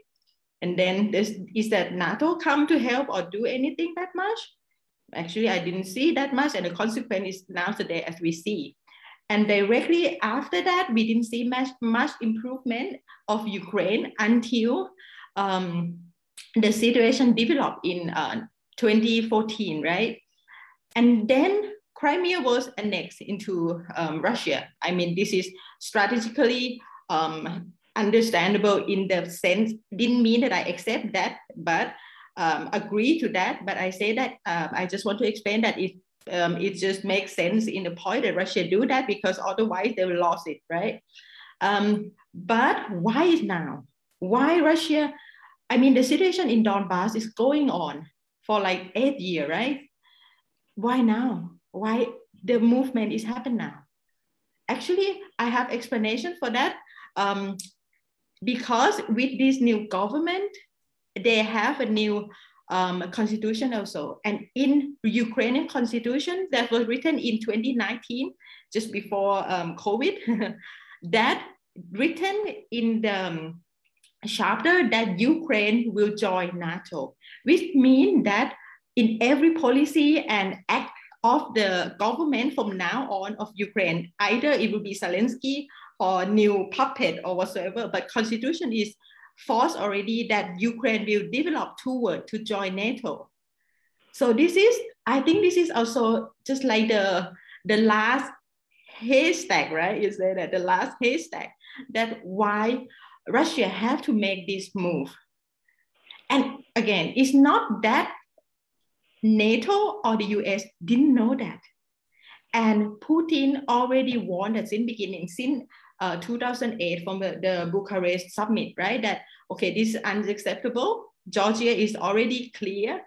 is already a message to the world, to NATO, to US, and then it's happened to Ukraine again. And I mean, then why it's not happening in 19, uh, in 2019? Um, I think it's COVID is happening. And now, since the COVID situation is getting more neutralized, let's say that, so the way that Ukraine will heading to join NATO is more uh, one way in that sense. I think that's why it's the rational choice that Putin have to do it right now before it's getting more. So that is the message also. But one more question, sorry, one more question is that, is it US didn't know that this is gonna happen? US and NATO are the one who come out and give the information that Russia will invade Ukraine. How long is going on since last autumn, right? That everybody in, on earth know that, okay, Russia will invade Ukraine.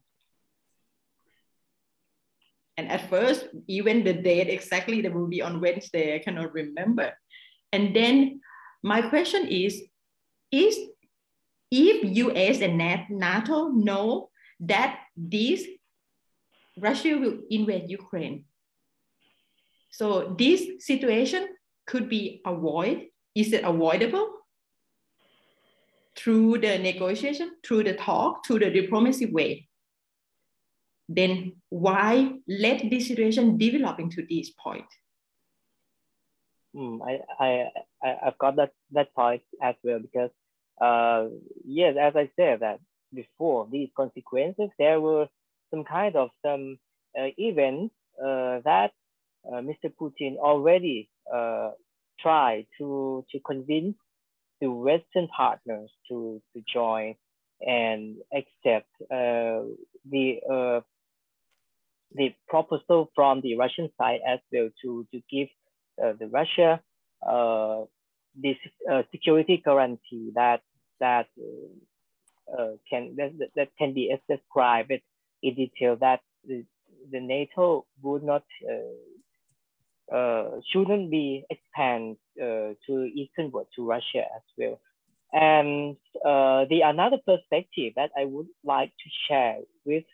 uh, us all is in, in the perspective from the ethno-political process as well, because because uh, when we start uh, when we see the boundary, the line of the boundary uh, of Ukraine and Russia, this just kind of uh, created just 100 years ago. And uh, uh, this um, the creation of the border between Soviet Ukraine and Soviet Russia is kind of uh, not is not based on uh, the place uh, of the uh, ethnicity living there. So so we, we can see that uh, when um, before uh, the Crimea have, have uh, the Crimea joined Russian Federation, we have we see that in the territory of Ukraine. There is the Russian minority as well, who is living in, in the eastern uh, Ukraine and especially in the uh, Crimean Peninsula, so so-called the, the Autonomous Republic of Crimea. And I'd like to uh, to, to, to point to the uh, events in the 2014 when uh, when the government of the Yanukovych already toppled and he flee to Russia. So the new government uh, imposed more radical uh, nationalist policies as well towards the Russian minority. And uh, there were facts that uh, the, Russia, the, the Ukrainian government already uh, uh, mistreat the Russian minority as well. So we, we can see the, the law uh, about to abolish uh, the status of the Russian language as the uh, official language of the Ukraine. And some kind of um, um quote from from one of the, the, the leader of the new government that uh, they will not guarantee the security of the Russian minority who, who is living in the Ukraine territory as well. So, so this one could be could, could be used as a tool that uh, uh, Vladimir Putin or Russian government use this to to to to uh, to to to claim that he he he has the policy that protect the Russian compatriots who live in the post-Soviet state as well. Even in the Russian compatriots who is living in the Baltic states. So uh, the Russian compatriots there, uh, the most of them uh, has not uh, the the how to say has no citizenship. So the the Russian so so Russian government uh, has to help to support uh, these the, the, the, these people as well. So so they will do the same with the minor Russian minority in Ukraine or in in Georgia in the case of uh, South Ossetia and Abkhazia as well. Mm -hmm. Yes, yeah. and and and if uh, we have to break through this uh, complicated situation, uh, let's say that uh, after the after the negotiation of peace, something like that, the uh, topic about the uh,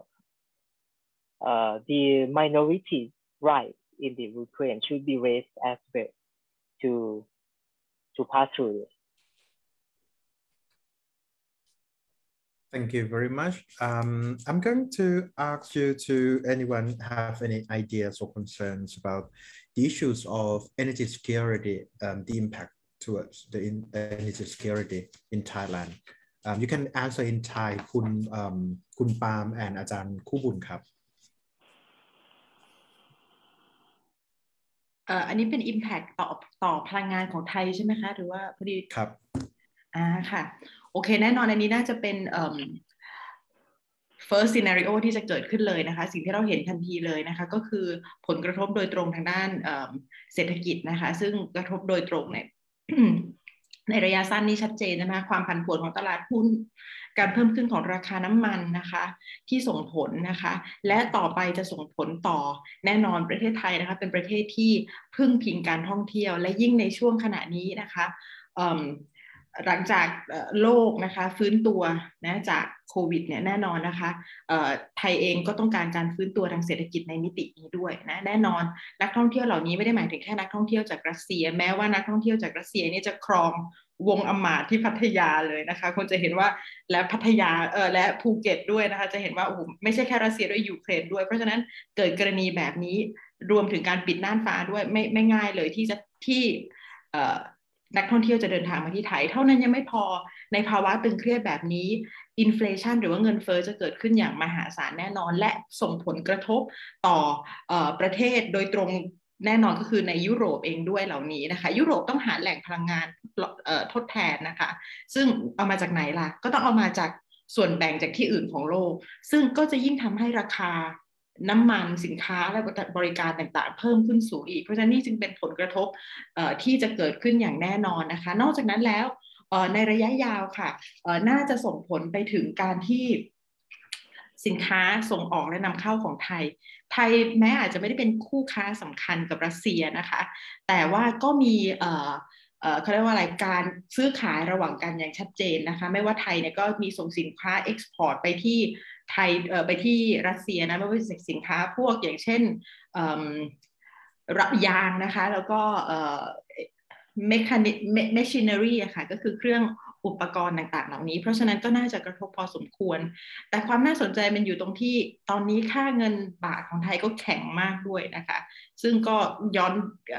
ขัดแย้งกับสถานการณ์โลกพอสมควรนะคะ ก็เป็นอีกเป็นมิติหนึ่งที่น่าสนใจค่ะ ก็จริงๆ เรื่องเรื่องของพลังงานเอ่อเมื่อกี้อาจารย์คู่บุญก็พูดในในเรื่องของพลังงานผมอาจจะเสริมเรื่องของโอกาสในการลงทุนนิดนึงด้วยนะฮะว่าเอ่อในตอนนี้เนี่ยที่สถานการณ์เศรษฐกิจที่รัสเซียตอนนี้ก็ค่อนข้างที่จะไม่เสถียรเลยนะฮะแล้วก็จากผลกระทบที่ทางพันธมิตรตะวันตกก็ร่วมเอ่อบอยคอรดแม้กระทั่งแม้กระทั่งประเทศเป็นกลางเองอย่างสวิตเซอร์แลนด์หรือว่า อื่นๆก็ก็เริ่มออกมาร่วมร่วมกันบอยคอตต์รัสเซียในครั้งนี้ด้วยเนี่ย ก็จะยิ่งทำให้เอ่อข้างสถานการณ์ของสถานะของค่าเงินรูเบิลเนี่ยด้อยค่าลงไปเรื่อยๆนะฮะเราจะเห็นว่าอัตราแลกเปลี่ยนต่อดอลลาร์สหรัฐเนี่ยมันเพิ่มขึ้นเรื่อยๆ จากจากเอ่อจากวันแรกวันแรกที่ที่บุกเนี่ยก็ตกจากเจ็ดสิบกว่าไปแปดสิบกว่า แล้วก็เพิ่มมาเป็นร้อยกว่า แล้วก็เพิ่มเป็นสองร้อยกว่า ในในเขาเรียกว่าในในในในชีวิตจริงนะฮะคือคือเราอาจจะเห็นว่าเราเห็นว่าในกราฟหรือว่าเอ่อในข้อมูลในในอินเทอร์เน็ตเนี่ยอาจจะเห็นว่าตอนนี้ค่าเงินรูเบิลอาจจะอยู่ที่ร้อยสิบร้อยยี่สิบอะไรว่าไป แต่ว่าตอนนี้เนี่ย แม้แต่กระทั่งคนรัสเซียหรือคนที่อาศัยในรัสเซียเองก็ไม่ได้มีความมั่นใจกับค่าเงินของตัวเอง จะต้องต้องพยายามถอนออกมา แล้วก็พยายามที่จะแย่งกันครอบครอง เอ่อ สกุลเงินต่างประเทศด้วยนะฮะอันนี้ก็ก็จะยิ่งทำให้ให้เอ่อค่าเงินรูเบิลเนี่ยร่วงลงไปอีกอาจจะถึง 200 รูเบิลก็ได้ถ้าเราจะได้ไปจริงซึ่งตรงนี้เนี่ยก็ก็มีผลแน่นอนว่าถ้าหากว่าเศรษฐกิจมันไม่มั่นคงเนี่ยมันก็จะทำให้ให้ความสามารถในการบริโภค เช่นเอ่อการที่คนรัสเซียจะมาท่องเที่ยว ซึ่งซึ่งผมก็เห็นหลายท่านนะฮะที่ ก็ก็รู้จักหลายท่านที่ที่ที่ทำงานในด้านภาคการท่องเที่ยวแล้วก็หวังว่าหลังโควิด จะได้เจอกับนักท่องเที่ยวรัสเซียที่จะมาจับจ่ายใช้สอยในบ้านเรา แต่ว่าพอมันเกิดตรงนี้เนี่ยผมว่าโอกาสมันก็จะริบหรี่ลงมาอีกนะอันนี้ประการแรกประการที่สองคือ ไม่ว่าจะเอ่อเรื่องของการลงทุนต่างๆมันบริษัทใหญ่ อันนี้ผมไม่ทราบว่าเออชื่อได้ฮะอันนี้อาจจะยกตัวอย่างว่าเช่น CP นะฮะที่ที่ไปลงทุนในรัสเซียก็ค่อนข้างมากเลยทีเดียว อันนี้ก็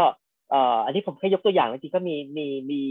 วิสาหกิจอื่น ๆ อีกนะฮะหรือแม้กระทั่งคนไทยที่ไปทำงานที่รัสเซียอะไร ก็ก็จะมีความลำบากเอ่อคือคือในแง่ของการลงทุนมันมันการการการทำ transaction เนี่ยมันยากขึ้นแน่ๆเพราะว่าตอนนี้ก็คือไม่ได้อยู่ในระบบเอ่อ SWIFT แล้ว แล้วก็ในในในภาคเอ่อในระดับประเจกชนเองก็ก็ก็เจอปัญหานี้เหมือนกันนะฮะดังนั้นเนี่ยการที่จะเอ่อ คิดว่าจะทำหรือว่าจะจะไปจะไปทำเงินในรัสเซียตอนนี้คือก็ต้องก็ต้องเอ่อคิดดีๆเหมือนกันนะฮะเรื่องเรื่องสถานะทางเศรษฐกิจอันนี้ก็จะเป็นผลกระทบเอ่อต่อเอ่อไทยในอีกแง่หนึ่งนะ ขอบคุณวิทยากรทุกท่านครับ ตอนนี้เรามีคำถามอีกสองสามคำถามเนอะแต่ว่าน่าจะเวลาไม่ไม่ไม่มากพอแล้ว อยากจะ um in final round I would like to ask if you have any final words or the, the your ideas what we are going to see in the future your ideas your analysis maybe a few minutes and then we just want to wrap up this discussion อาจารย์แมทธิวครับ you can go first your last word of this um, panel Okay, yes. Um, so, yeah, I just wanted to to to mention something again. To go back on, on something we were talking about there, um, and it's, you know, I, I, think we we can understand that um, from a realist perspective and in international relations realist perspective, then um, this the expansion of NATO and um, what what what is understood to be aggressive moves against Russia, um, you know, we can understand the reaction, uh, I think, by the, the Russian government to an extent. Um, I, I just want to make it clear that I, I don't believe I don't believe the the, the, the the actions in Ukraine are justified at all. Just just to make that clear. Um, so I but but I think there have been mistakes made in the past, I think, by the United States and, and Western governments. Um, um, uh, but but also, you know, we I think we have to to kind of think as well about, um, as I was mentioning before, this, you know, Russia's foreign policy. Um, it, it has been quite aggressive. There's certain aspects of, of its geopolitics is, is about a return to to this great uh, status or status of, of being a great uh, country and powerful country. So, you know, uh, with understanding that, then the neighbors of Russia, we, we might start to understand why they want to join NATO in the first place. Uh, countries like the, you know, the Baltic countries and uh, Poland and Ukraine, um, perhaps having the you know Russia on their border and, and with the history of, of these countries, you know, we might start to understand why they, they wanted to join NATO in, in the first place. Um, so I, I think it's a very complicated um, situation. Of course, it is. Um, the, the one thing I wanted to mention about the about the negotiations, uh, I think that it, it seems like the, the, the, the, Minsk agreements were, were flawed. Uh, uh, they, they had several, several issues with the Minsk agreements. Um, the language that they used was, was quite unclear, uh, ambiguous. Um, I don't, I don't even believe that the leaders signed these agreements. It, it was it was uh, some officials that signed the agreement, so it didn't they, they, didn't even have the the this the, the authority of of the, the leaders themselves backing the agreements, and and there was also a crucial problem whereby uh, Ukraine wanted the demilitarization of eastern Ukraine before there were any political developments, uh, before they were elections or you know a constitutional change. Whereas russia they wanted the uh, the russian government they want they wanted the political developments first before uh, any military um, changes on on the ground. Uh, so I, I think this was was a problem. Uh, the, the positions were deadlocked. And and i, I assume that that russia at some point uh, thought that there was not going to be any progress um, and so so they they they they started on this this path of of the military campaign. Um, but yeah, so just to finish with, with your question there, Ajar Narut, uh, how how do I see this developing? Um, yeah, I, I, don't think I don't think it's going to uh, develop in, in in a in a better way than, than what we've seen. I, I can't imagine Russia pulling out now without achieving their objective of, of taking Kiev and, and removing the, the Ukrainian government. This would be a, a humiliation uh, to Putin and, and the Russian government and the, the, military. I don't think they will do that. I think they will continue. Uh, the Russians, sorry, the Ukrainian armed forces will, will put up great resistance. And I think, unfortunately, we, we are going to see um, thousands of, of uh, deaths and, and complete destruction of, of the country. I, I don't see any other way. And if, you know, who knows if, if other countries become involved, then we could be, yeah, it, it, the, the situation will escalate further. So I don't think it's going to end well, unfortunately. Um, I hope, I hope I'm wrong. I hope that perhaps, perhaps China has a big role to play as, as a, a negotiator um, I think that that could be a possibility of, of, of kind of forcing the Russian government to pull back uh, and to and to to try and, and go back to the negotiating table. But I, I think in the in the near future that's that's unlikely. Thank you อาจารย์แมทธิวคุณปาล์มครับแล้วก็อาจารย์คู่บุญครับมีไอเดียหรือว่าอยากจะสรุปอะไรเป็นสุดท้ายก่อนที่เราจะปิดคืนนี้กันไหมครับข อเชิญอาจารย์คู่บูลก่อนก็ได้ครับค่ะจริงๆ ตอบคำถามโดยๆของคุณพรชิตานะคะ ว่า when the rich wage war is the the poor who dies อันนี้ก็ชัดเจนนะคะ ว่าผลกระทบโดยตรงนี้มันส่งผลกับคนโดยโดยรวมแน่นอนนะคะ แล้วก็รวมถึงคุณซาร่าด้วยนะคะ ซึ่งเป็นประเด็นที่สำคัญมากเลยนะคะว่ามันยิ่งทำให้มันเกิดการ ถอยห่างออกจากความเป็นประชาธิปไตยในโลกนี้ด้วยนะคะ ซึ่งมันก็โยงไปสู่สิ่งที่อยากจะชวนนะคะผู้ฟังคบคิดนะคะว่าเวลาเราถ้าเราวิเคราะห์สถานการณ์นี้นะคะ เรารู้ชัดเจนว่า what Putin want ใช่ไหมคะ period ก็คือการที่ยูเครนไม่เข้าร่วมนาโตหรือนาโตไม่ขยายมากไปกว่านี้นะคะ นี่คือสิ่งที่ปูตินต้องการชัดเจนจบนะคะคำถามนะคะ จากเหตุการณ์ต่อจากเหตุการณ์นี้ก็คือ แล้วสหรัฐอเมริกาและพันธมิตรต้องการอะไรจากเหตุการณ์นี้ เพราะนั่นก็จะเป็นตัวกำหนดนะคะ อนาคตด้วยเช่นเดียวกัน ถามว่าการทำให้สถานการณ์ตึงเครียดแบบนี้ไม่ได้หมายความว่ารัสเซียไม่ได้ทำให้สถานการณ์ตึงเครียดนะคะ แน่นอนชัดเจนสถานการณ์ที่รัสเซียเเกิดกระทำกับยูเครนเป็นสิ่งที่ไม่พึงกระทำอย่างยิ่ง แต่เกิดขึ้นแล้ว และสถานการณ์พัฒนาไปเรื่อย ถ้าอย่างนั้นบทบาทขององค์การระหว่างประเทศล่ะ บทบาทของสหรัฐอเมริกาล่ะ หรือแม้กระทั่งตัว EU เอง หรือยุโรปเองที่ได้รับผลกระทบโดยตรงนะคะไม่ว่าจะเป็นคลื่นผู้อพยพมหาศาลความมั่นคงด้านพลังงานผลกระทบต่อเศรษฐกิจ สิ่งเหล่านี้จะทำให้ยุโรปยิ่งประสบปัญหามากยิ่งขึ้นด้วย เพราะฉะนั้นสหรัฐอเมริกาและยุโรปและพันธมิตรต้องการอะไรจากสถานการณ์นี้ การ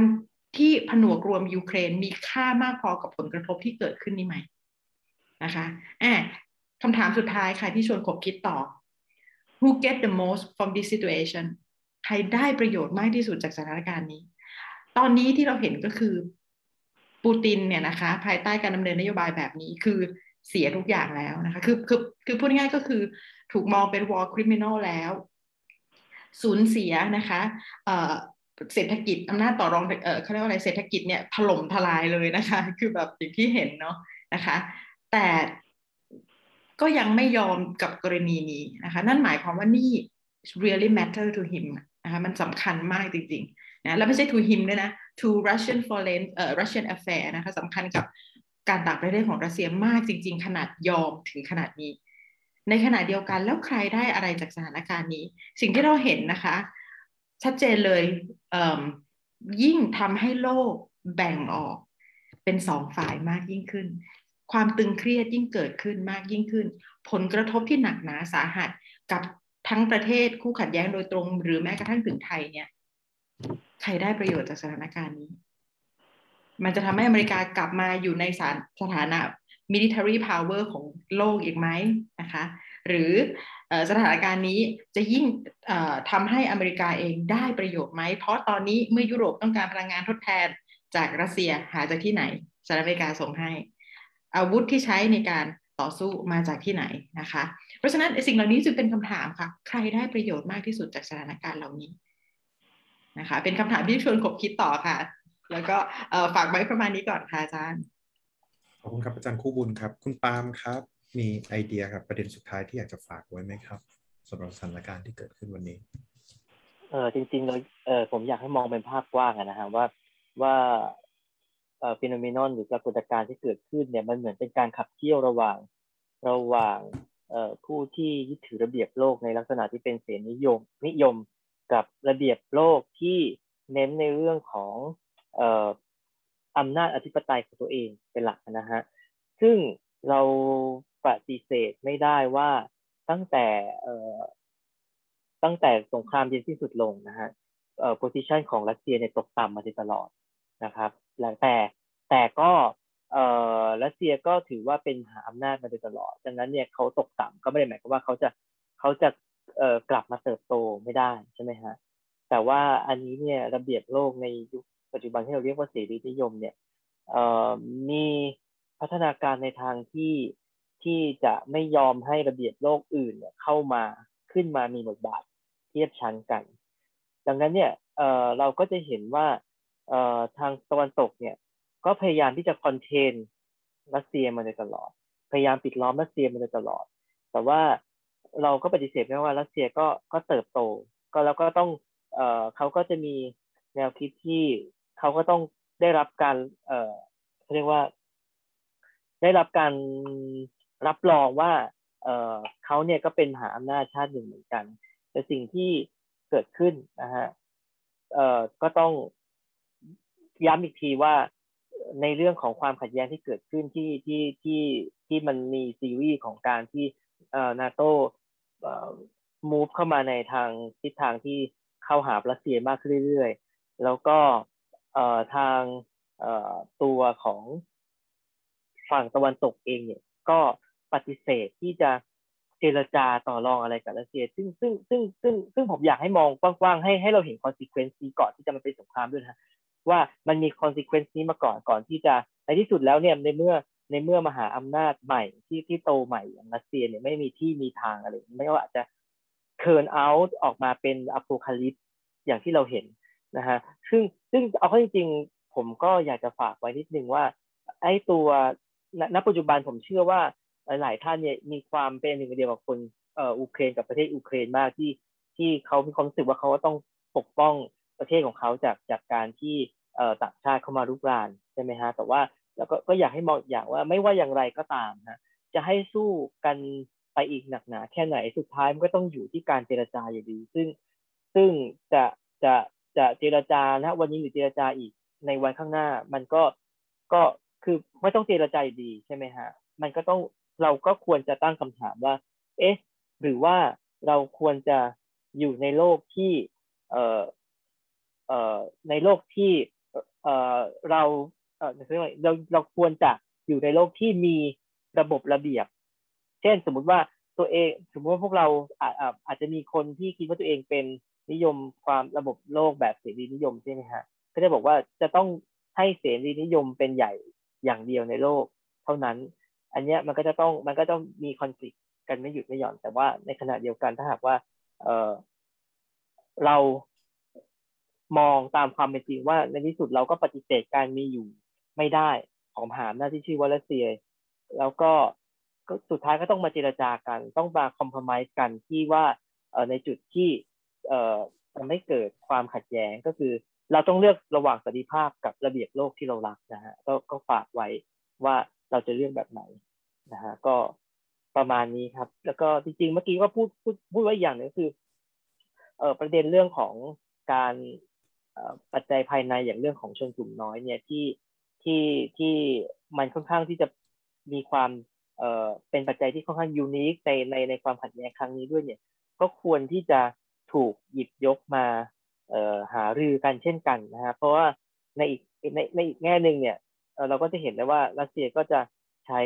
เอ่อเนี่ยในในในเรื่องของเอ่อ Russian compatriot หรือ minority ที่อาศัยอยู่ในประเทศเหล่านี้เนี่ยมามาเป็นเอ่อข้อที่จะเป็นข้ออ้างให้รัสเซียมีความชอบธรรมในการเข้าไปเอ่อแทรกแซงอะไรอย่างนี้ด้วยเช่นกันนะฮะก็ก็เราก็ต้องมา ผมว่าก็ยันที่สุดก็ต้องคอมเพลมไพร์กันอยู่ดีนะฮะฝากไปเท่านี้ขอบคุณครับคุณปาล์มครับ วันนี้ทางคณะรัฐศาสตร์และรัฐประศาสนศาสตร์มหาวิทยาลัยเชียงใหม่นะครับได้รับวิทยาได้รับเกียรติจากวิทยากรทั้ง 3 ท่าน ดรแมทธิวโรบสันอาจารย์คู่บุญ แล้วก็คุณพงพันพงพลนะครับมานั่งคุยกับเราในค่ำคืนนี้ก็เป็นการแลกเปลี่ยนมุมมองนะครับ ทั้งที่มีหลากหลายมิติเนาะ ก็ขอบคุณทุกทท่านครับ วิทยากรทุกท่านมากที่อยู่กับเราในค่ำคืนนี้นะครับ ทางคณะรัฐศาสตร์เป็นเกียรติอย่างยิ่งที่ได้ร่วมพูดคุยกับทุกๆท่าน ก่อนที่จะจากกันไปนะครับ ทางคณะรัฐศาสตร์อยากจะใคร่ขอทุกๆท่านที่เข้าร่วมทั้งในทาง Facebook ไลฟ์ของเราอยู่นะครับ แล้วก็ผู้ที่อยู่ในช่องแชทของเราใน Zoom วันนี้ฝากรบกวนเข้าไปทำแบบสอบถามแบบประเมินกับกิจกรรมของเรา ภายในวันนี้ให้หน่อยนะครับ จะเป็นประโยชน์มาก ๆ ถ้าเราสามารถนำความเห็นที่มีค่าของทุก ๆ ท่านนำไปปรับปรุงพัฒนาระบบการทำกิจกรรมของเราต่อไปในอนาคตนะครับ วันนี้ทางคณะรัฐศาสตร์และรัฐประศาสนศาสตร์ต้องขอขอบคุณทุกท่านที่อยู่กับเราในค่ำคืนนี้ และถ้าทางคณะ เห็นว่าสถานการณ์ทั้งในเรื่องของการเมืองระหว่างประเทศ การเมืองไทย และกิจการทางด้านนโยบายสาธารณะ ทั้งในประเทศและต่างประเทศ มีประเด็นใดที่น่าติดตามน่าร่วมพูดคุยนะครับ ทางเราก็จะได้ขอโอกาสทุกๆท่าน ให้กลับมาร่วมกิจกรรมกับเราอีกครั้งหนึ่งในอนาคตนะครับ วันนี้ค่ำคืนนี้ขอขอบคุณทุกท่านมากครับ ที่อยู่กับเราอย่าลืมไปทำแบบประเมินให้เราด้วยนะครับ ขอบพระคุณมากครับ สวัสดีครับ สวัสดีครับ